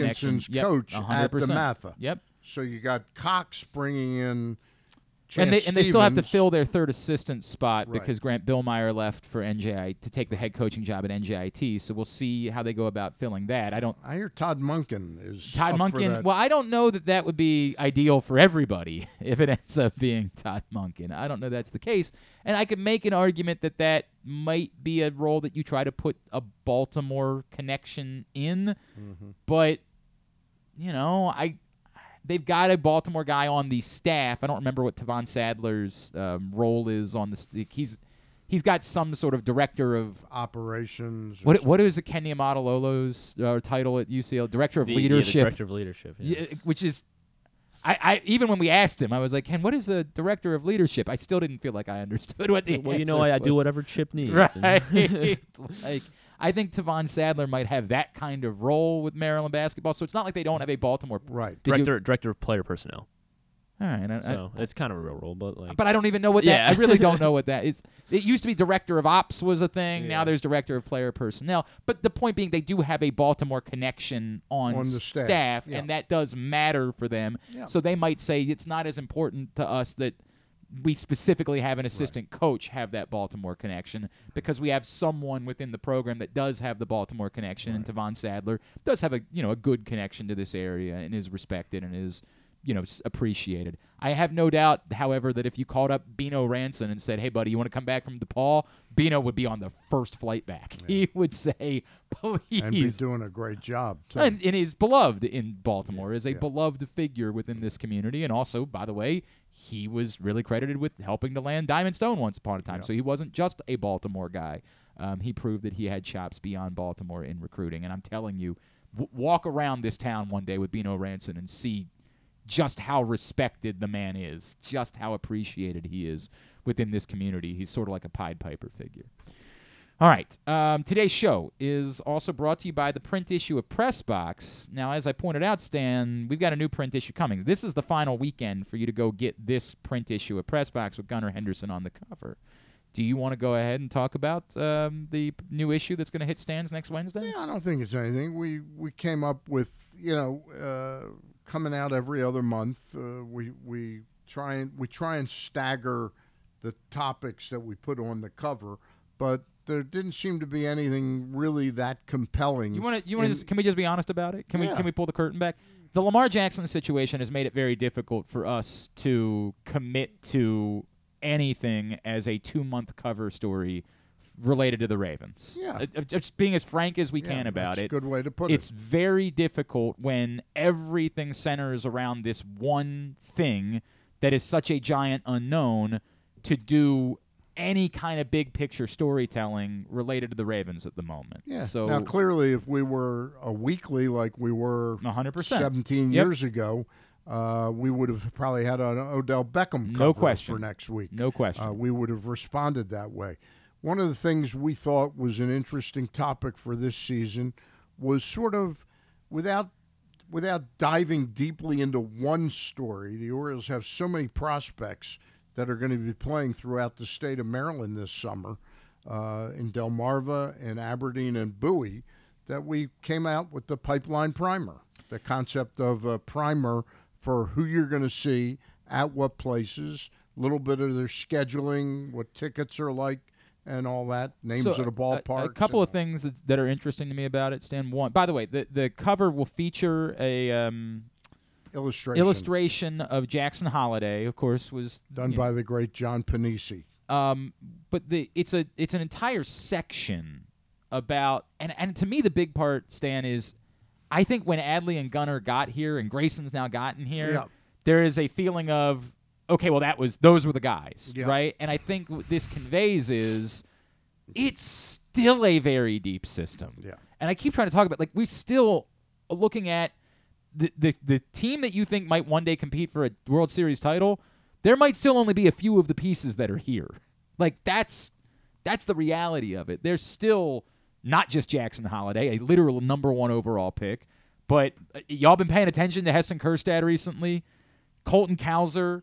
We just talked to Coby Mayo Coby- yesterday Coby on the program. The international signings, a few of those are featured within this section. Um, What's converse- the catcher, uh, Sammy Basse? yeah, I'm so oh, it's gonna or- drive me nuts because I'm I know I know I didn't want to say the name because I had forgotten to. I yes, uh, I'll tell you in two Yeah. seconds. Uh, but that's what this is kind of all about. Is that despite these guys, Cade, Cade Povich. Cade now Povich, that sure. They picked up in a trade. um, despite these guys all getting here, there's still a lot. There's still a lot still to come within that pipeline for the Baltimore Orioles. Dylan Beavers. Yep. And as much as you're going to want to go out to Orioles games this summer, as Stan pointed out, if you're headed down to the beach, you might be, still want to be stopping by. Right now, Jackson Holliday is at Salisbury or at Delmarva mm-hmm. in Salisbury. Might be worth trying to figure out a way to plan your weekend around. Can I sneak through Salisbury on the way in or on the way out to go see Jackson Holliday play baseball? So it's you know there's a little bit of a travel kind of part to this. All of it is mixed in, but it's a significant section that was curated by Luke Jackson as I, I guess is a better way of saying Yeah. it. Um, and uh, it's going to be available next Wednesday. This new print issue of Press Box. We're looking forward to that. You'll be able to get it for free at your neighborhood Royal Farms at these hundreds of locations around town. Uh, other stuff in there. Bo Smolka dives into last year's draft class and what progress would look like for those players. Going in to be year- a very big key for this team this year. no season. question about that. And the Todd Karpovich profiles Kyle Gibson, who we were talking about a minute ago. I look over the sports history at the Baltimore Arena as we now have a new building and try to imagine what sports could still kind of play a role moving forward at the building because it's not going to be the same. The number of things that I didn't know about in the sports history of the building is I did my research this month where I, I said to Stan, I did not know that Jimmy Connors played on a world team tennis team at the the building. I had before me, I had no idea that was ever a thing. So I dove into that a little bit as well in this print issue. I wrote about uh, the mistake that the Orioles are making again on DL Hall. Ah, it's been a topic. They're stretching. They're going to stretch him out, though. Yep, You know, they're going to be a great out, starter. He's pitched out. twice and thrown six innings so far. How's that stretching out working? Oh, all right. Uh, you can get that print issue starting on Wednesday. It will be available. Hey, when we come back in, Stan, I want to ask you. I, I think that you, like I, more than anything, have. I like you. I like well, you. I mean, some days, some days. I think that similar to I, you have distaste for the Washington football franchise. Mm, you could say that. I think that you and I are alike or at in that least the man who owns. well, who that owns- that overwhelmingly, but Yeah. in general, more inclined to root against them than anything else. I, I, you know, I was born in Washington D.C. So when the Redskins got good under George Allen, I really, I love the Redskins. Interesting. And then I did with not- Joe Gibbs, I love the Redskins. I did not know that part of your Yeah, history. yeah. I would like to talk about the Baltimore perspective of what today is a day of celebration in our nation's capital. I, th- that region is They got to be dancing in the streets. losing its minds, and I have had conflicted feelings of. and it's not about Chance Stephens coming. I don't think so. Park. I don't think that's the reason. Although they probably like that too. Yeah. Um, I- I have there's I I have a bunch of different emotions that I have felt in relation to that, and I want to kind of talk through some of those All things right. when we come back in. Today's show is also brought to you by AJ Michaels. Expert and award winning AJ Michaels Heating, AC, Plumbing, and Home Performance will improve your home's energy efficiency and comfort levels. AC season is coming up fast. New rebates and discounts are available. More at ajmichaels.com. Stand the fans here. It's Glenn Clark Radio. Baseball season is finally here, and what better way to celebrate than with some fresh gear from Birdland Sports? As a small business run by O's fans, Birdland Sports offers a great selection of unofficial merchandise, including unique designs like Birds Are Coming tees, player cartoon shirts, and championship prediction designs. And the best part, their prices are more affordable than the big guys. Get high quality gear without breaking the bank. So whether you're heading to the ballpark or watching from home, show your love for the birds with Birdland Sports. Visit birdlandsports.com today to browse their collection and gear up for the season. Let's go O's. Whether your focus is luxury and comfort, convenience and technologically advanced connectivity, or sporty performance and aggressive styling, we've got the perfect Highlander for you. Check out buyatoyota.com for deals on new Highlanders from your local Toyota dealer today. Another Orioles season is in the books, and the Bat Around was there every step of the way as the Birds posted their first winning season in six years. And after promoting two number one overall prospects in Adley Rutschman and Gunnar Henderson, Mike Elias has said it's liftoff from here. Hi, I'm Paul Valle, and along with my co-host Zach Goodman, we'll be here every Saturday from 10 a.m. to noon all off season, discussing every signing, trade, and waiver claim as we navigate the cold winter months that lead to spring training. You can watch us at youtube.com slash pressboxonline and facebook.com slash pressboxsports or listen live at pressboxonline.com slash radio. And if you miss a show, you can find us anywhere you get your podcasts. So tune into the Bat Around with Paul Valle and Zach Goodman every Saturday from 10 a.m. to noon right here at Pressbox Sports. Stan the Fan here, welcoming back one of my favorite sponsors, the Costas Inn. And everybody around Baltimore knows the Costas Inn is a great place to go and grab crabs, steaks, salads, soups, whatever's on your mind to eat in person. But did you know that the Costas Inn has upped their game? They are now one of the premier takeout places in Baltimore. Give them a call now to order your food 410 477 1975. That's the Costas Inn over 4100 North Point Boulevard. If you need more of Glenn, you can also hear him every Sunday with Rita on 1057 The Fan. But also, if you need more of Glenn, um, what's wrong with you? Back in here on GCR, Stan the Fan. I promise is here. You don't see him right now, but I promise he's here. Didn't he say he? I think he said he would rather go in and watch Ninja Turtles with my sons. Well, to be fair, I mean, yeah, Griffin was like, "Wait, was that an option? I, was not aware that watching Ninja Turtles was something I was allowed to do today." The boys are very. I told them they couldn't watch any more Ninja Turtles because I needed my phone back. Th- by the way, as a parent, never Mm. make the mistake I made today. I brought my iPad with me so the boys could watch my iPad while they were here, but I forgot the charger. oh, Nightmare. Hmm. Nightmare scenario. So I had to give them my phone instead. Now, luckily, my sons handled that quite well, and they were sitting there sharing my phone to Very watch m- their mature Ninja young Turtles. men. I thought that's what you were doing, is just going in to watch Ninja Turtles with the boys. I thought that was. I was. I maybe did what- grab that. Do they need to use my phone No, too? they're, they're fine. They've They're got. fine? They're playing They seem games now. they're- They're, they're they're incredible They're together. fine. They're totally. They mostly like each other. Every now and then, when we start, like they'll start wrestling, then they don't for a minute. But Mhm. like for the most part, they like each other, and they enjoy being around each other. And there's not like the oh he's he's he's in kindergarten. I don't want to hang out with him. They mostly like they, each other. mostly That's enjoy each good. other's company, which I do appreciate as a parent. That means something. They've probably me. bonded against you and and your wife. I, and you know what? That's fine. Yeah. That's totally fine. I'd rather they get along with each other, frankly. I'd rather that be the case at this point. Um, Stan, I, I, you know, I, I led into it before the break.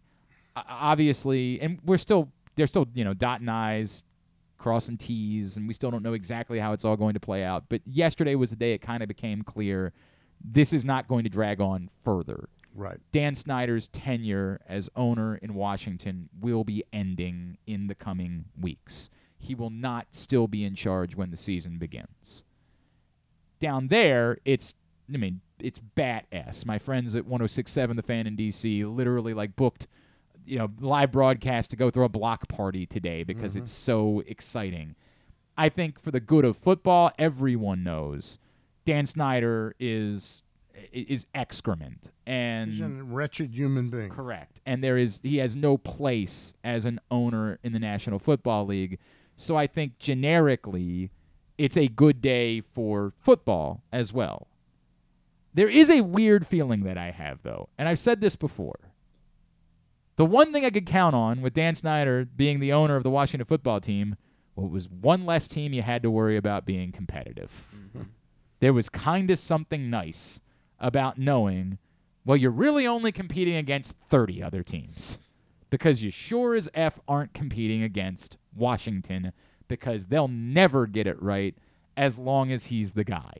Now, there's no direct, it's not like you're in the same division and you know, it's Yeah, I get it. you don't play each other all that frequently, so it's not a rivalry by any stretch of the imagination, but it's just a reminder that somebody else might get it right in the future, and somebody else might this team led by Josh Harris, who by all accounts has done a nice job leading the 76ers and uh, the Devils is the other team that he owns, right? Um, Magic Johnson, who's obviously a very astute business person. And I do not know, is it Mitchell Rales, I believe, is the other partner that's involved with this? That John Colson apparently has a. He, he was in radio for a long time in D.C., owned 980 uh, years ago. So, you know, they might figure out how to dig this disaster back to a place of there you know it's hard for people of a certain age to realize that once upon a time The Redskins were We're- one of the best team franchises in a model franchise in American pro sports, a, a a franchise that you would strive to match the success and beloved nature within that market, which is a very difficult market because of its transient nature. In order to get people to commit to, until Alex Ovechkin came along, the Capitals were zip, were were nothing. The the Washington Bullets Wizards have never been anything. They've never had a blip on the radar. The Nationals, it seemed for a minute like they were a thing, but you've kind of been reminded immediately afterwards that that's mild. There's a mild appreciation. I think there's a baseball appreciation in DC, and because of that, you know, the Nationals do well enough, but for the most part it's it's tepid. I there is a small part of me that says I kind of like the comfort of knowing it was always going to be a disaster as long as Dan Snyder was there. Yeah, I totally get uh, get how you feel. You know, I- and I and I think this is a period, not a day of, because the sale hasn't Right. officially gone through. But this is a period of great excitement and enthusiasm. It's pretty bad when you do not have any faith in your ownership that they'll get something right. You know, and that they seem to be a blight on on your you know, I mean, no I- matter I, what- no- criticize Peter Angelos for a lot of things, Mm-hmm. but never, not even. It's like a thimble compared to a full fledged bucket. I I have of said- crap. I think Peter Angelos has been a poor baseball owner. Yeah, but, but he's he's, not not, been a being. monstrous Right. human being. Right. The way that Dan Snyder has been an unquestionable monstrous human being. It's one thing that I've always reminded like Orioles fans, hey, as much as we don't like Peter Angelos, and look, I get it for good reason, there are people even within this community that would say, yes, but because of his philanthropy, we think extraordinarily highly of Peter Angelos. Dan Snyder, while yes, I'm sure he has given lots of money too, because, you know, it's it's helpful for tax reasons to give money. th- There's not a soul, there's not a person that would tell you, but we appreciate and respect Dan Snyder. That person doesn't exist because the only people that did it were the people that he was paying to do that, and inevitably he always ends up blowing those people out too, or they get sick of it at some point and they move on and they do something else. It's he's garbage. I, it's one of the most spectacular failures of a boy who would be king, right? And look, Dan Snyder has made plenty of money, and, and you he's know, going to make a lot of money. no doubt, he's about to have six billion dollars, and that's must be nice. I, there's, it's not. But as far as someone who wanted this, the story of Dan Snyder was how badly he wanted to be the owner of the Washington Redskins. He badly wanted that. And there is nothing to show for it. There's nothing There's redeemable. no legacy. Zero. Yeah, zero. It's he is one of the most despised figures in the history of American professional sports. It is an atrocity what his Tom Cruise likes him though, doesn't he? yeah, but because they're business partners, Yeah, right? right. Like it's one of those like you're kind of getting paid to. Like outside of people that are getting paid to be his partner, Mm-hmm. there's no one that would have any positive word to say about Dan Snyder. It is I- don't know that there's a comparable to it. Again, I over the years we would make comparisons between, you know, Peter Angelos and Dan Snyder, Mm-hmm. but at some point it became clear Dan Snyder wasn't just a bad football owner. Like at Yeah, some he- point He was going to win that battle. That battle to bad. Right. Yeah, bad human. Yeah, that's the one thing he's won in his life Yeah. is that he won that battle between uh, he and Peter Angelos. Um, do you think that can still? Do you think that new ownership can revive? That, that this is always the question, right?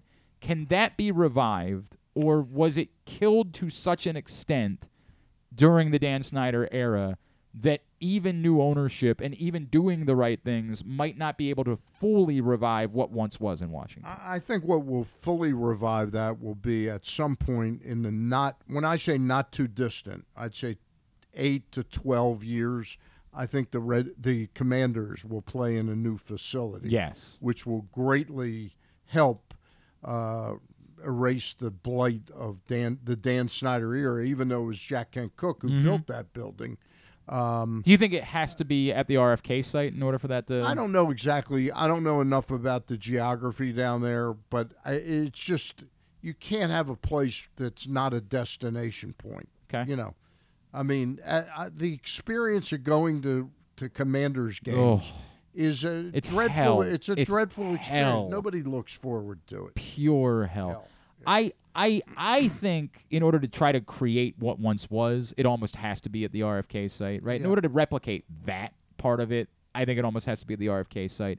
But to your point, yes, just getting out of that absolute pig f of a situation for people to go to games where they're literally being sprayed with Right. excrement Right. because that's how bad it is there will go a long way at least into giving hope that it could be done. For I mean, for what it's worth, the, the as much as maybe people were confused when they decided they're going to put the baseball stadium um, on the Anacostia in an area that at the time, I think anybody who when it it, was a it was a Nothing. It was like an Inner Harbor in Baltimore. Like, you know when bef- Harbor Place was- before, yeah, yeah, uh, Governor Schaefer, you know, or Mayor Schaefer went to the lengths that he went Yeah. to in order to try to upgrade it. Like now, you go down to that area and it's electric. It's alive. They have created something. The soccer stadium's now there too. They've opened up tons of restaurants and bars. Offices have moved into that area. You know, just down the street from Navy Yard, they have created an electric part of town that didn't exist before. So could it be done?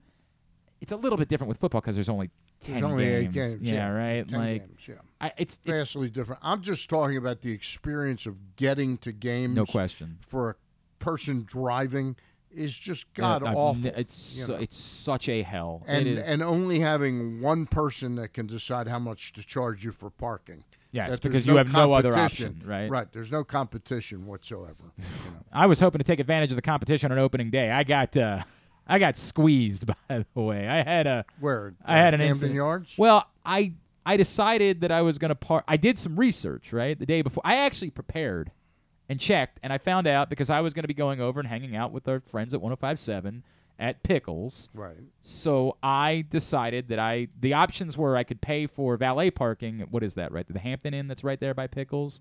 I could I could pay for valet parking there, but I went ahead and did some research and found out that there was an option to park at the Marriott, and they charged thirty two dollars. Okay. And I said, you know what? On opening day, I'll just take that. It's three blocks Yeah, right. away. Like I'm I'm good with that. Mm-hmm.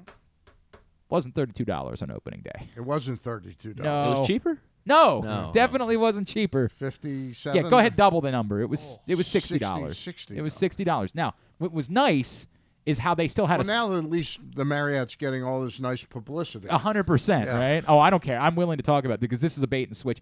They still had the sign out in front of the hotel that said parking thirty two dollars. So I was feeling very comfortable as I pulled up to the thing and said, "Great, thirty two dollars." And then I go to put my credit card in and it says sixty dollars. And I said, "Well, that's weird because I was to understand it was thirty two dollars." But you know what? It's fine. I'm here oh, early. I got on. time. I'll just Back out. I just won't go. I won't. I won't. You know, I'll do the thing where I take the ticket. and I, Not an option. I have now four cars behind me. I can't back out, and you can't just get a ticket because they make you pay up front. Mm. So I got stuck where even if I had put my credit card in and left, I was still going to be charged sixty dollars by simply pulling into the line. So look, you guys want to advertise here? You want to be partners one day? I'll decide that I can like the Marriott. We can work through these things. But that was about as bait and switchy as anything I've ever experienced in my That's a entire pretty life. That's a shitty. That's it's that's one the definition of the type of thing that we should be protected from as consumers. That was as bait and switch as it gets as far as being forced to pay an extraordinary amount of money beyond what I expected. Before we get off the Commanders thing, um, Oh, I have some, how much? Was Dan Snyder Did you check the your email? I have some audio Does- I wanna show. Does Yes, Dan have I Snyder have own part of the Marriott? You know what? Given the way it went, it wouldn't surprise me if we learned that at some point, Stan. But you know, talking about you know the- how we were competing against oh, only 30 other teams when Dan Snyder's in charge. Well, now that they have a new owner, how much is that going to impact? I mean, it might be too late at this point for them to go after Lamar this year, yeah, I don't I don't think it changes. I don't think well, It changes the mood of the fans this year. I And but, but- karma, karma would be that the the Commanders go like eleven and five or eleven and six, right. and are really a relevant team again. That would be the best karma, karmic uh, event that could happen involving with what quarterback Commanders. though? That's, to, like, that's to Griffin's point, is Yeah. it possible that this group gets in there and says, "We want to make a splash. Right. We want to do something electric. Let's call up and figure out what it would take to get Josh, this Ha- Josh done with- Harris and Magic Johnson come from a sport with guaranteed contracts. Like you know, and how much would that play a role? We've seen Tepper, we've seen the Waltons. They I mean, want there to would make big there would be nothing These new that would that would boost. I mean, obviously, it would create an amount of excitement. I would still be very. I, I don't think that there's time enough for them to to put Well, it we don't, into and that's Right, part, we don't know when this is going to mm-hmm. become Right, official. right. Official. This might either. not Exactly. be official for six weeks. like know. I- is it is it impossible No, like you want me to say there's a I'll build in a one percent on the Lamar meter for that? Like maybe, maybe there's a one percent chance that this all comes to fruition and that they're sitting around today saying, What is the number one thing we could do to immediately try to electrify this fan base on day one? And there's no doubt that of the options that are out there, there is nothing they could do that would electrify the Washington fan base more than being the team that aggressively tried to pursue Lamar Jackson. But do I think it's practical? Do I think it's not, definitely not likely? I'm not even sure that I think that it's practical. Should it put more pressure on Bisciotti and DeCosta to get a deal done before next offseason when the Commanders may be ready to go all in on a Lamar Jackson like quarterback? next next year really starts to get interesting. man. There's It so many things that become interesting about next year. Well, how he play if in fact he plays this year. Yep. How does he play? Yep.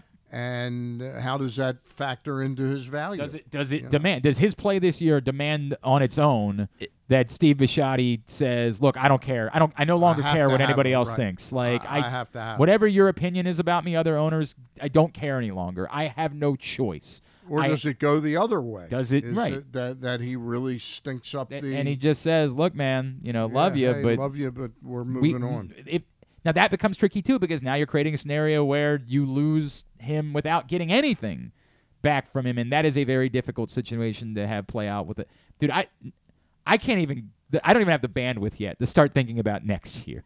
Like I'm just not there I will, I will throw one thing that uh, Eric DeCosta mentioned when I asked him at the press conference last week.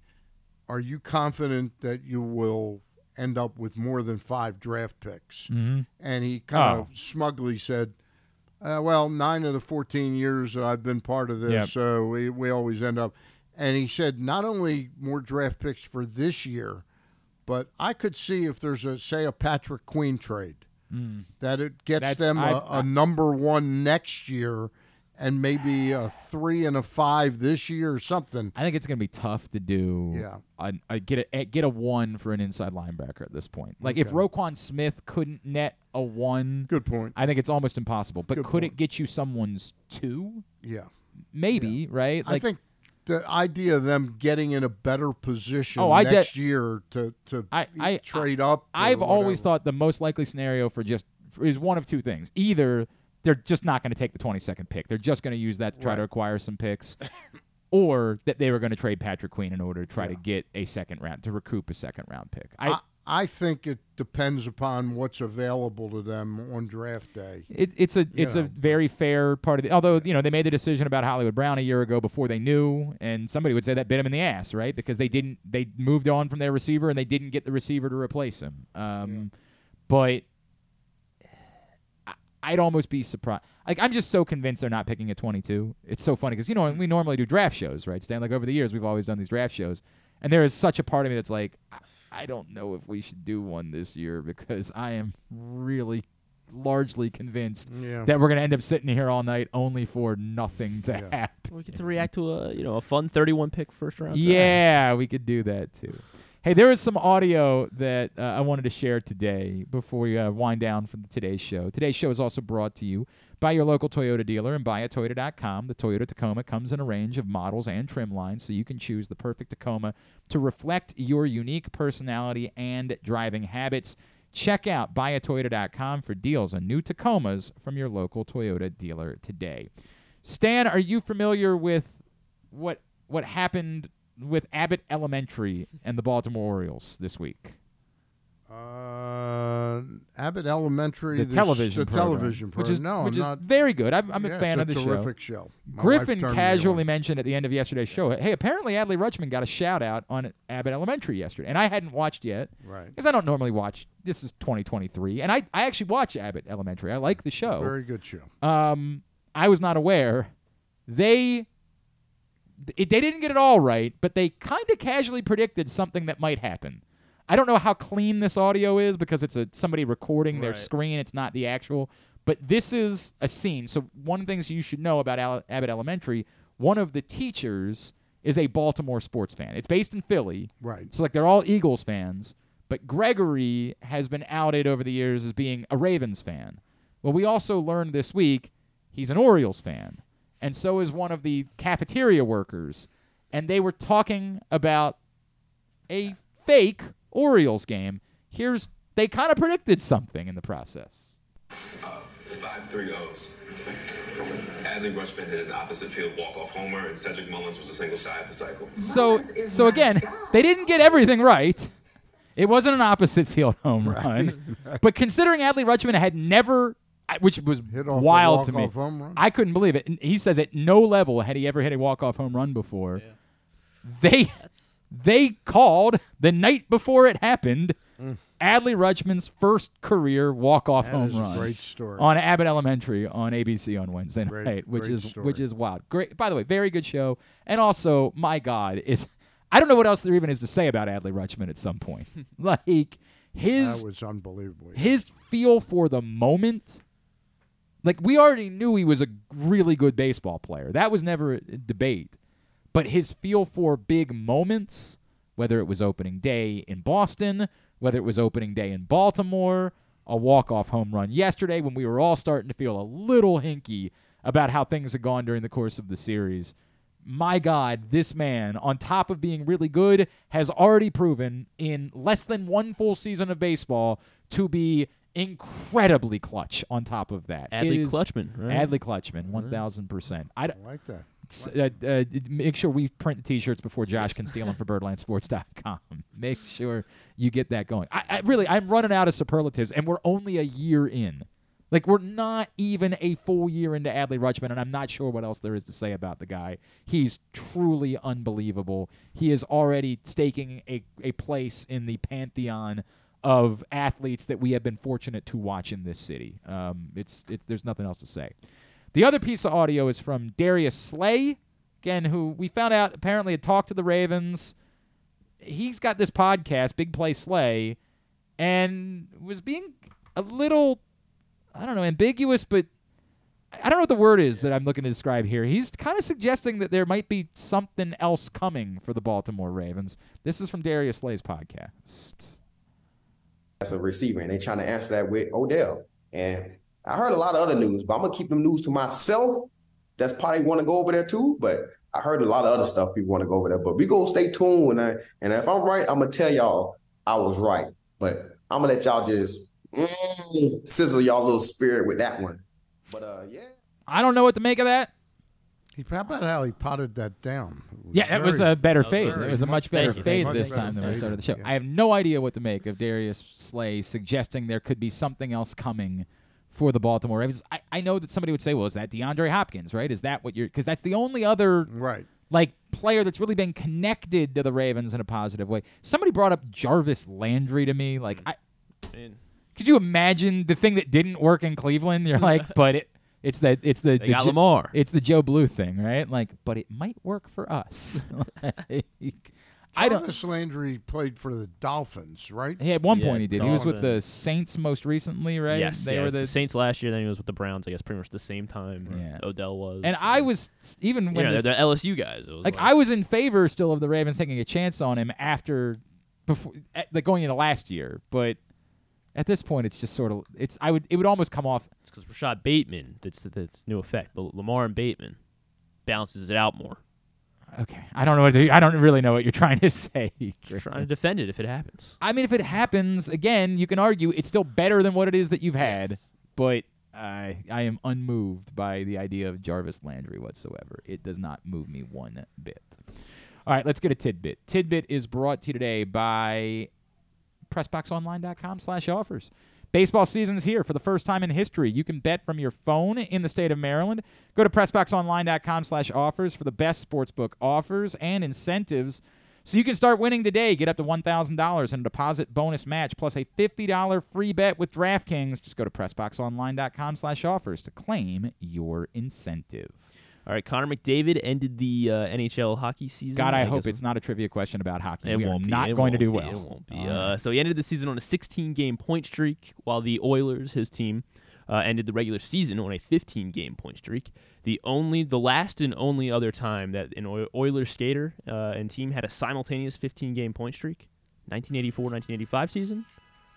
With uh Yeah, th- with Wayne with- Gretzky? with Wayne Yeah, Gretzky, right? yes, Like, I mean, yes. yeah. So we're good company here. Yeah, for, not for, bad. For, for my Oilers. No question. And, oh, uh, for kinda- your oh oh that's right. We Yes. decided you were an Oilers. I did forget about that. Guess I'll come in on Monday with my uh, McDavid jersey. I guess I Okay. have to now.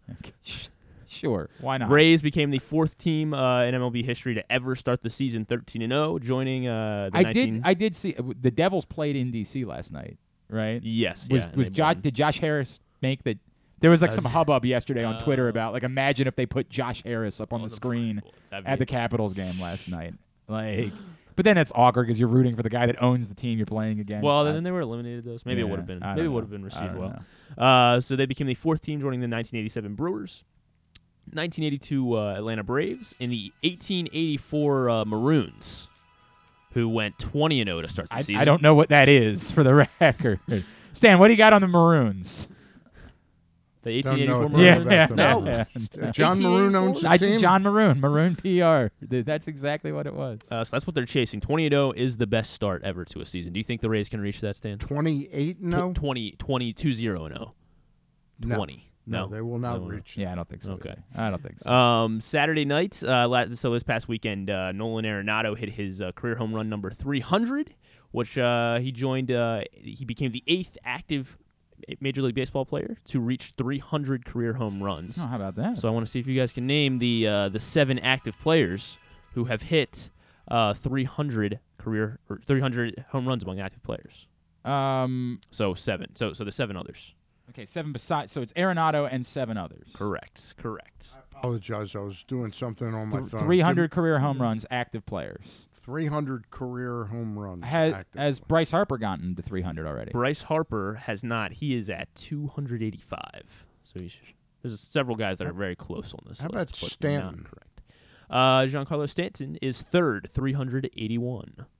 Has Manny gotten to 300? No, Manny so. is also just sitting outside along with Bryce. 284 for Manny in his career. I got to think of older. Joey Votto, Joey Votto Joey is on this list, 342. Fifth, Paul Goldschmidt, Paul Goldschmidt also on this list, 316.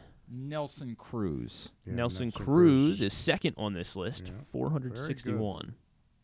There's no chance he can get there, right? Like, there's no chance that he can Did- drag did this thing Nelson out to get to 500. I mean, what? He's going to hit 30 What's this he year? at now?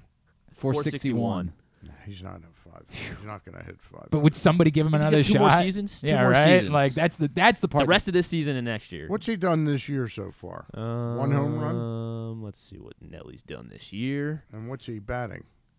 He is batting 310 with two homers through, uh, let's see.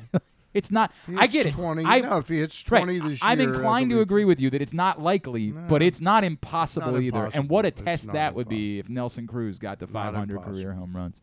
Um, I, I, I real it's Cabrera, right? That I'm. It is, Yeah, is I, it's, I swear to Miguel God, I almost forgot that Miguel Cabrera is still Is active. that everybody? No, we have two more. Two Two more. more. Miguel Cabrera, 507. He is the most active home run. Most. He's the active home run leader. Is Mike Trout past 300? He is. Yep, Okay. Yeah. Michael Trout, 353. But but For Aaron Mike Judge Trout. isn't. Aaron Judge is not. Aaron Judge Missed uh, too ma- only 224. Missed too many games. Freddie Freeman. Freddie Freeman, he is just outside 293 for Freddie Freeman. Oh boy. Andrew McCutchen. Andrew McCutchen just outside Son of a. 288 Son for of a- Andrew McCutchen. God damn. His last one's pretty. He's very. It's, it's a tough one. He is JD uh, Martinez. not JD Martinez. God damn. Jose Canseco. 283 for JD Martinez, not Jose Canseco. I know everybody who's hit 280 home runs. Yeah, he do. That's what I should have made it. Can you name the last guy that's to hit 280? I don't know. Uh, it's the guy that has hit 300. Uh, he is currently on. Um, he's he's been he was an Orioles killer when he was in the AL East. Uh, he's currently on the Diamondbacks. Oh, um, uh, Longoria. Evan Longoria. Longoria, Longoria. 333 career home runs a, for Evan that's a good question. Carlos that's- Santana is the last person who has hit 280. I, I, I would not. I can't believe Carlos Santana really has hit 280 career home Been around runs. for a while. Damn, that's kind of crazy. All right, And played a mean guitar. right. It just makes it even more amazing, really, when you That's think That's why he about only it. has 280. Right. If he had been able to commit full time, imagine the type of player that he would have been. All right. Very good. Uh, let's go ahead and get tubular. Totally tubular for the weekend is brought to you by AJ Michaels.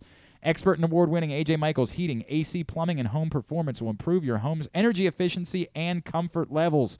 AC season is coming up fast. New rebates and discounts are available. More at ajmichaels.com. Orioles, ath- uh, not athletics. They just finished the series with the athletics, which is good because I don't want to see Sean Rooker ever again in my or Br- Sean Brent Rooker, Rooker. Brent Rooker. I don't want to see Sean Rooker either. I don't know who he is, but I don't want to see him. You all right over there? Uh oh. Doing a I, I, I hope that did is it is it anonymous? Are they after you? What did you do? Bad thing with Mike Oh man, I don't like that. Uh, tonight, seven o'clock on MASN Two, Tyler Wells and Mike Clevinger. Tomorrow, two o'clock. By the way, they play it at seven o'clock in Chicago, so it's six o'clock local time. Yeah. I guess it's just because it's a weekend. six ten. I think weekend is the game actual is a- start time. Two o'clock tomorrow for Kyle Gibson and Michael Kopech. Uh, Sunday at two o'clock, Grayson Rodriguez and Dylan Cease. Again, all those games are on MASN two. Uh, NBA final play-in games are tonight. TNT Bulls Heat at seven. Thunder Timberwolves at 9:30 on ESPN. Those teams advance to tomorrow. The NBA playoffs do get underway in full this weekend. ESPN has the first three games tomorrow. Nets Sixers at one. Hawks Celtics at one at 3:30. Knicks Cavaliers at six, and then tomorrow night Warriors Kings at 8:30 on ABC. On Sunday, uh, the first uh, game is on ABC. That's uh, Lakers Grizzlies at three o'clock, and then the rest of the games are on TNT on Sunday. Eh, at lacrosse this weekend, uh, Ohio State, Johns Hopkins is probably the big one of local teams. That is on Big Ten Network tomorrow. And sorry, that's actually Sunday night. I screwed that. No, Sunday night is Maryland Rutgers. When is Hopkins, Ohio State? Hopkins, Ohio State. I'll find it. I'll find it. It's on here somewhere. Uh, it's tomorrow on ESPN U at 2 o'clock, is where you can find that one. Uh, and then Syracuse and North Carolina play down at Good Counsel at 4 o'clock tomorrow on ESPN U as well. Neutral site game. Everything else you can find at glennclarkradio.com. That's You're about gonna skip over the biggest highlight. What? It is the NCDA uh, fi- uh, n- ch- nationals. Oh, for dodgeball. Collegiate dodgeball Yeah, I'm- I'm- finals I appreciate are, you. uh, are this I appreciate it. Yes, I'm- tomorrow and I'm- Sunday I'm on choose- YouTube. I'm going to choose to skip over on that YouTube. one. Check it out. Go ahead. You know, there's a there's this feeling because Maryland isn't dominant in lacrosse Yes. this year that they can't win the ch- you know that Oh, somebody they, else they, will They could. definitely could, oh could yeah, win they the absolutely could win. I don't know that I'm convinced that they will win. I think that they are. But a Final Four run would. I Oh, mean, I would being almost- in the Final Four would not be surprising. if you at all. said bet yes or no on them being in the Final Four, I definitely bet yes on them being in the Final Four. But they have been is there a way to bet that on uh, DraftKings? Or I will have to check. There might very well be. I'll check on that. A uh, bit of a quieter weekend uh, for non-sports things. There's a new show coming out on Apple TV Plus called "The Last Thing He Told Me" with Jennifer Garner and uh, Angourie Rice, where her husband disappears uh, and it leaves them both and leaves them both like mysterious messages because Angourie Rice is like her stepdaughter, and it looks kind of interesting because I like Angourie Rice. Okay. Um, so it looks kind of interesting. Sure. Um, the last thing he told me on Apple TV Plus, marvelous Miss Maisel, the Ah, final, the I final season, actually- season five. I noticed. Uh, you know what? Shout out to Amazon. They actually put the shows on at midnight instead of making you wait till 3 a.m. last night. And so I did actually before I went to bed last night. I watched the first episode of the final season of Mrs. Maisel. my wife and I binge watched a very entertaining program. Were you a fan of The Office? yes, of course. Yeah, everybody is. Yeah. Have you heard of this series? It's on Freevee. It's which is Amazon. yeah, I, I've, I've got freebie. Freevee. It's called Jury Duty. Mm, yes, this came out last week. I, you were telling me I about was, this. yeah. Yes. My wife and I binge watched it Was uh, it good? till till a point because she screwed up and said there's four episodes of this, and she would repeatedly fall asleep during it. I got through episode six last night. Uh, very entertaining. You know what takes place? I Yeah, mean, it's like gonna- a right. It's a it's a it's a it's like a sta- it's all staged except for Except, except for one, one guy. person is really on jury. He thinks he's a real Thinks juror. he's a jury duty. Yeah, I else. I will I will be willing to take a look. I'll be it's willing. very. It has some moments that are very very clever. I'd be willing to take a look at it. James I, Marsden. I'm I'm not opposed to it. Uh, and then Saturday Night Live, uh, Ana de Armas is hosting Saturday Night Live. Right. Who? Yes. Ana de Armas. She was uh, Marilyn Yes. Monroe No, I and who she blonde. is. Yes. I Yes. who Knives yes. Out. She's uh, she's Yep. done a lot. Of, Karol G will be the musical te- musical I, guest. that does not. I'm not familiar. uh, yeah. yeah. All right. Yeah. Uh, Succession. related Lucky to Hank. Kenny G. No. uh, big big episode of. Suc- Are you a Succession? Are you in No, on Succession? Never watched oh, that man. episode of- Right after Succession, uh, season four of Barry premieres. Oh, Uh, okay. Yes, All right. With Bill Hader. All right. That might be. I have. I need to dive back in on Barry. And it I might be was an something. I early gotta lover of catch up Barry. and Yeah. Yeah, me I too. just And then- didn't. You know it's funny? I didn't realize people were down on Mrs. Maisel. Like everybody they? loved it, and then I was reading like reviews leading up to this season. Everybody was like, "Yeah, you know, Here it's we been go. it's been it's been down for the last couple of years." I'm like, it seems like basically the same show to me that I enjoyed, and How many years is, is it I think still it's, on? This is the last season It's the this final year. I season. think it's Fifth the or fourth. sixth? It's either the fourth, Fourth or or fifth. fifth, yeah. It's the Fifth, fifth, fifth, fifth and yeah. final season. Yes. I'm like, I've never given up on it. It's always, I've always thought it was just as sharp as it's just so witty and so quick. Like it's the dialogue that makes you enjoy Mrs. Maisel so much. And first episode last night still had all of that, so it still works for me, man. Like I've enjoyed it. Anything else? Uh, yeah, just the NCDA. Uh, Yes, you know, all right, nationals. enough. Thank Michigan you. State's my pick. There you go. Very good. it's Can you bet on that? No, I don't think we Oh, can. damn, that's a shame. We should look into Yeah. that. Stan the fan. Uh, of course, you will be on with the boys tomorrow morning on the bat around. yes. Uh, 10 to noon, uh, Paul and Zach talking baseball. Make sure you check that out. I'll be on from about 10:20 to 10:45. Very good. Yeah. Also, you will be back on Monday, as you mentioned, with Mike, Mike Boddicker.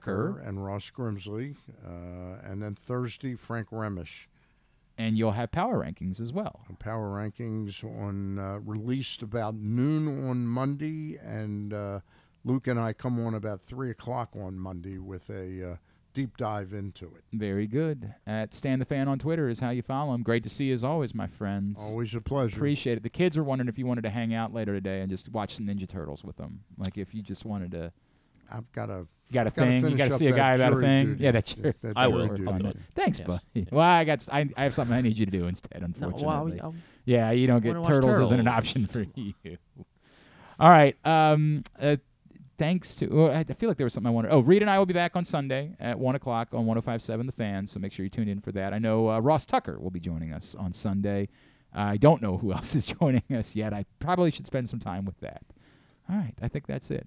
Thanks today to uh, Chance Stephens. Thanks also to uh, Gavin Sheets. We'll get that up in the greatest hits section of the Oh my God, it's so good. tab at glennclarkradio.com. I don't think we have anything lined up for Monday yet. We will deal with that when we can, when we have the opportunity.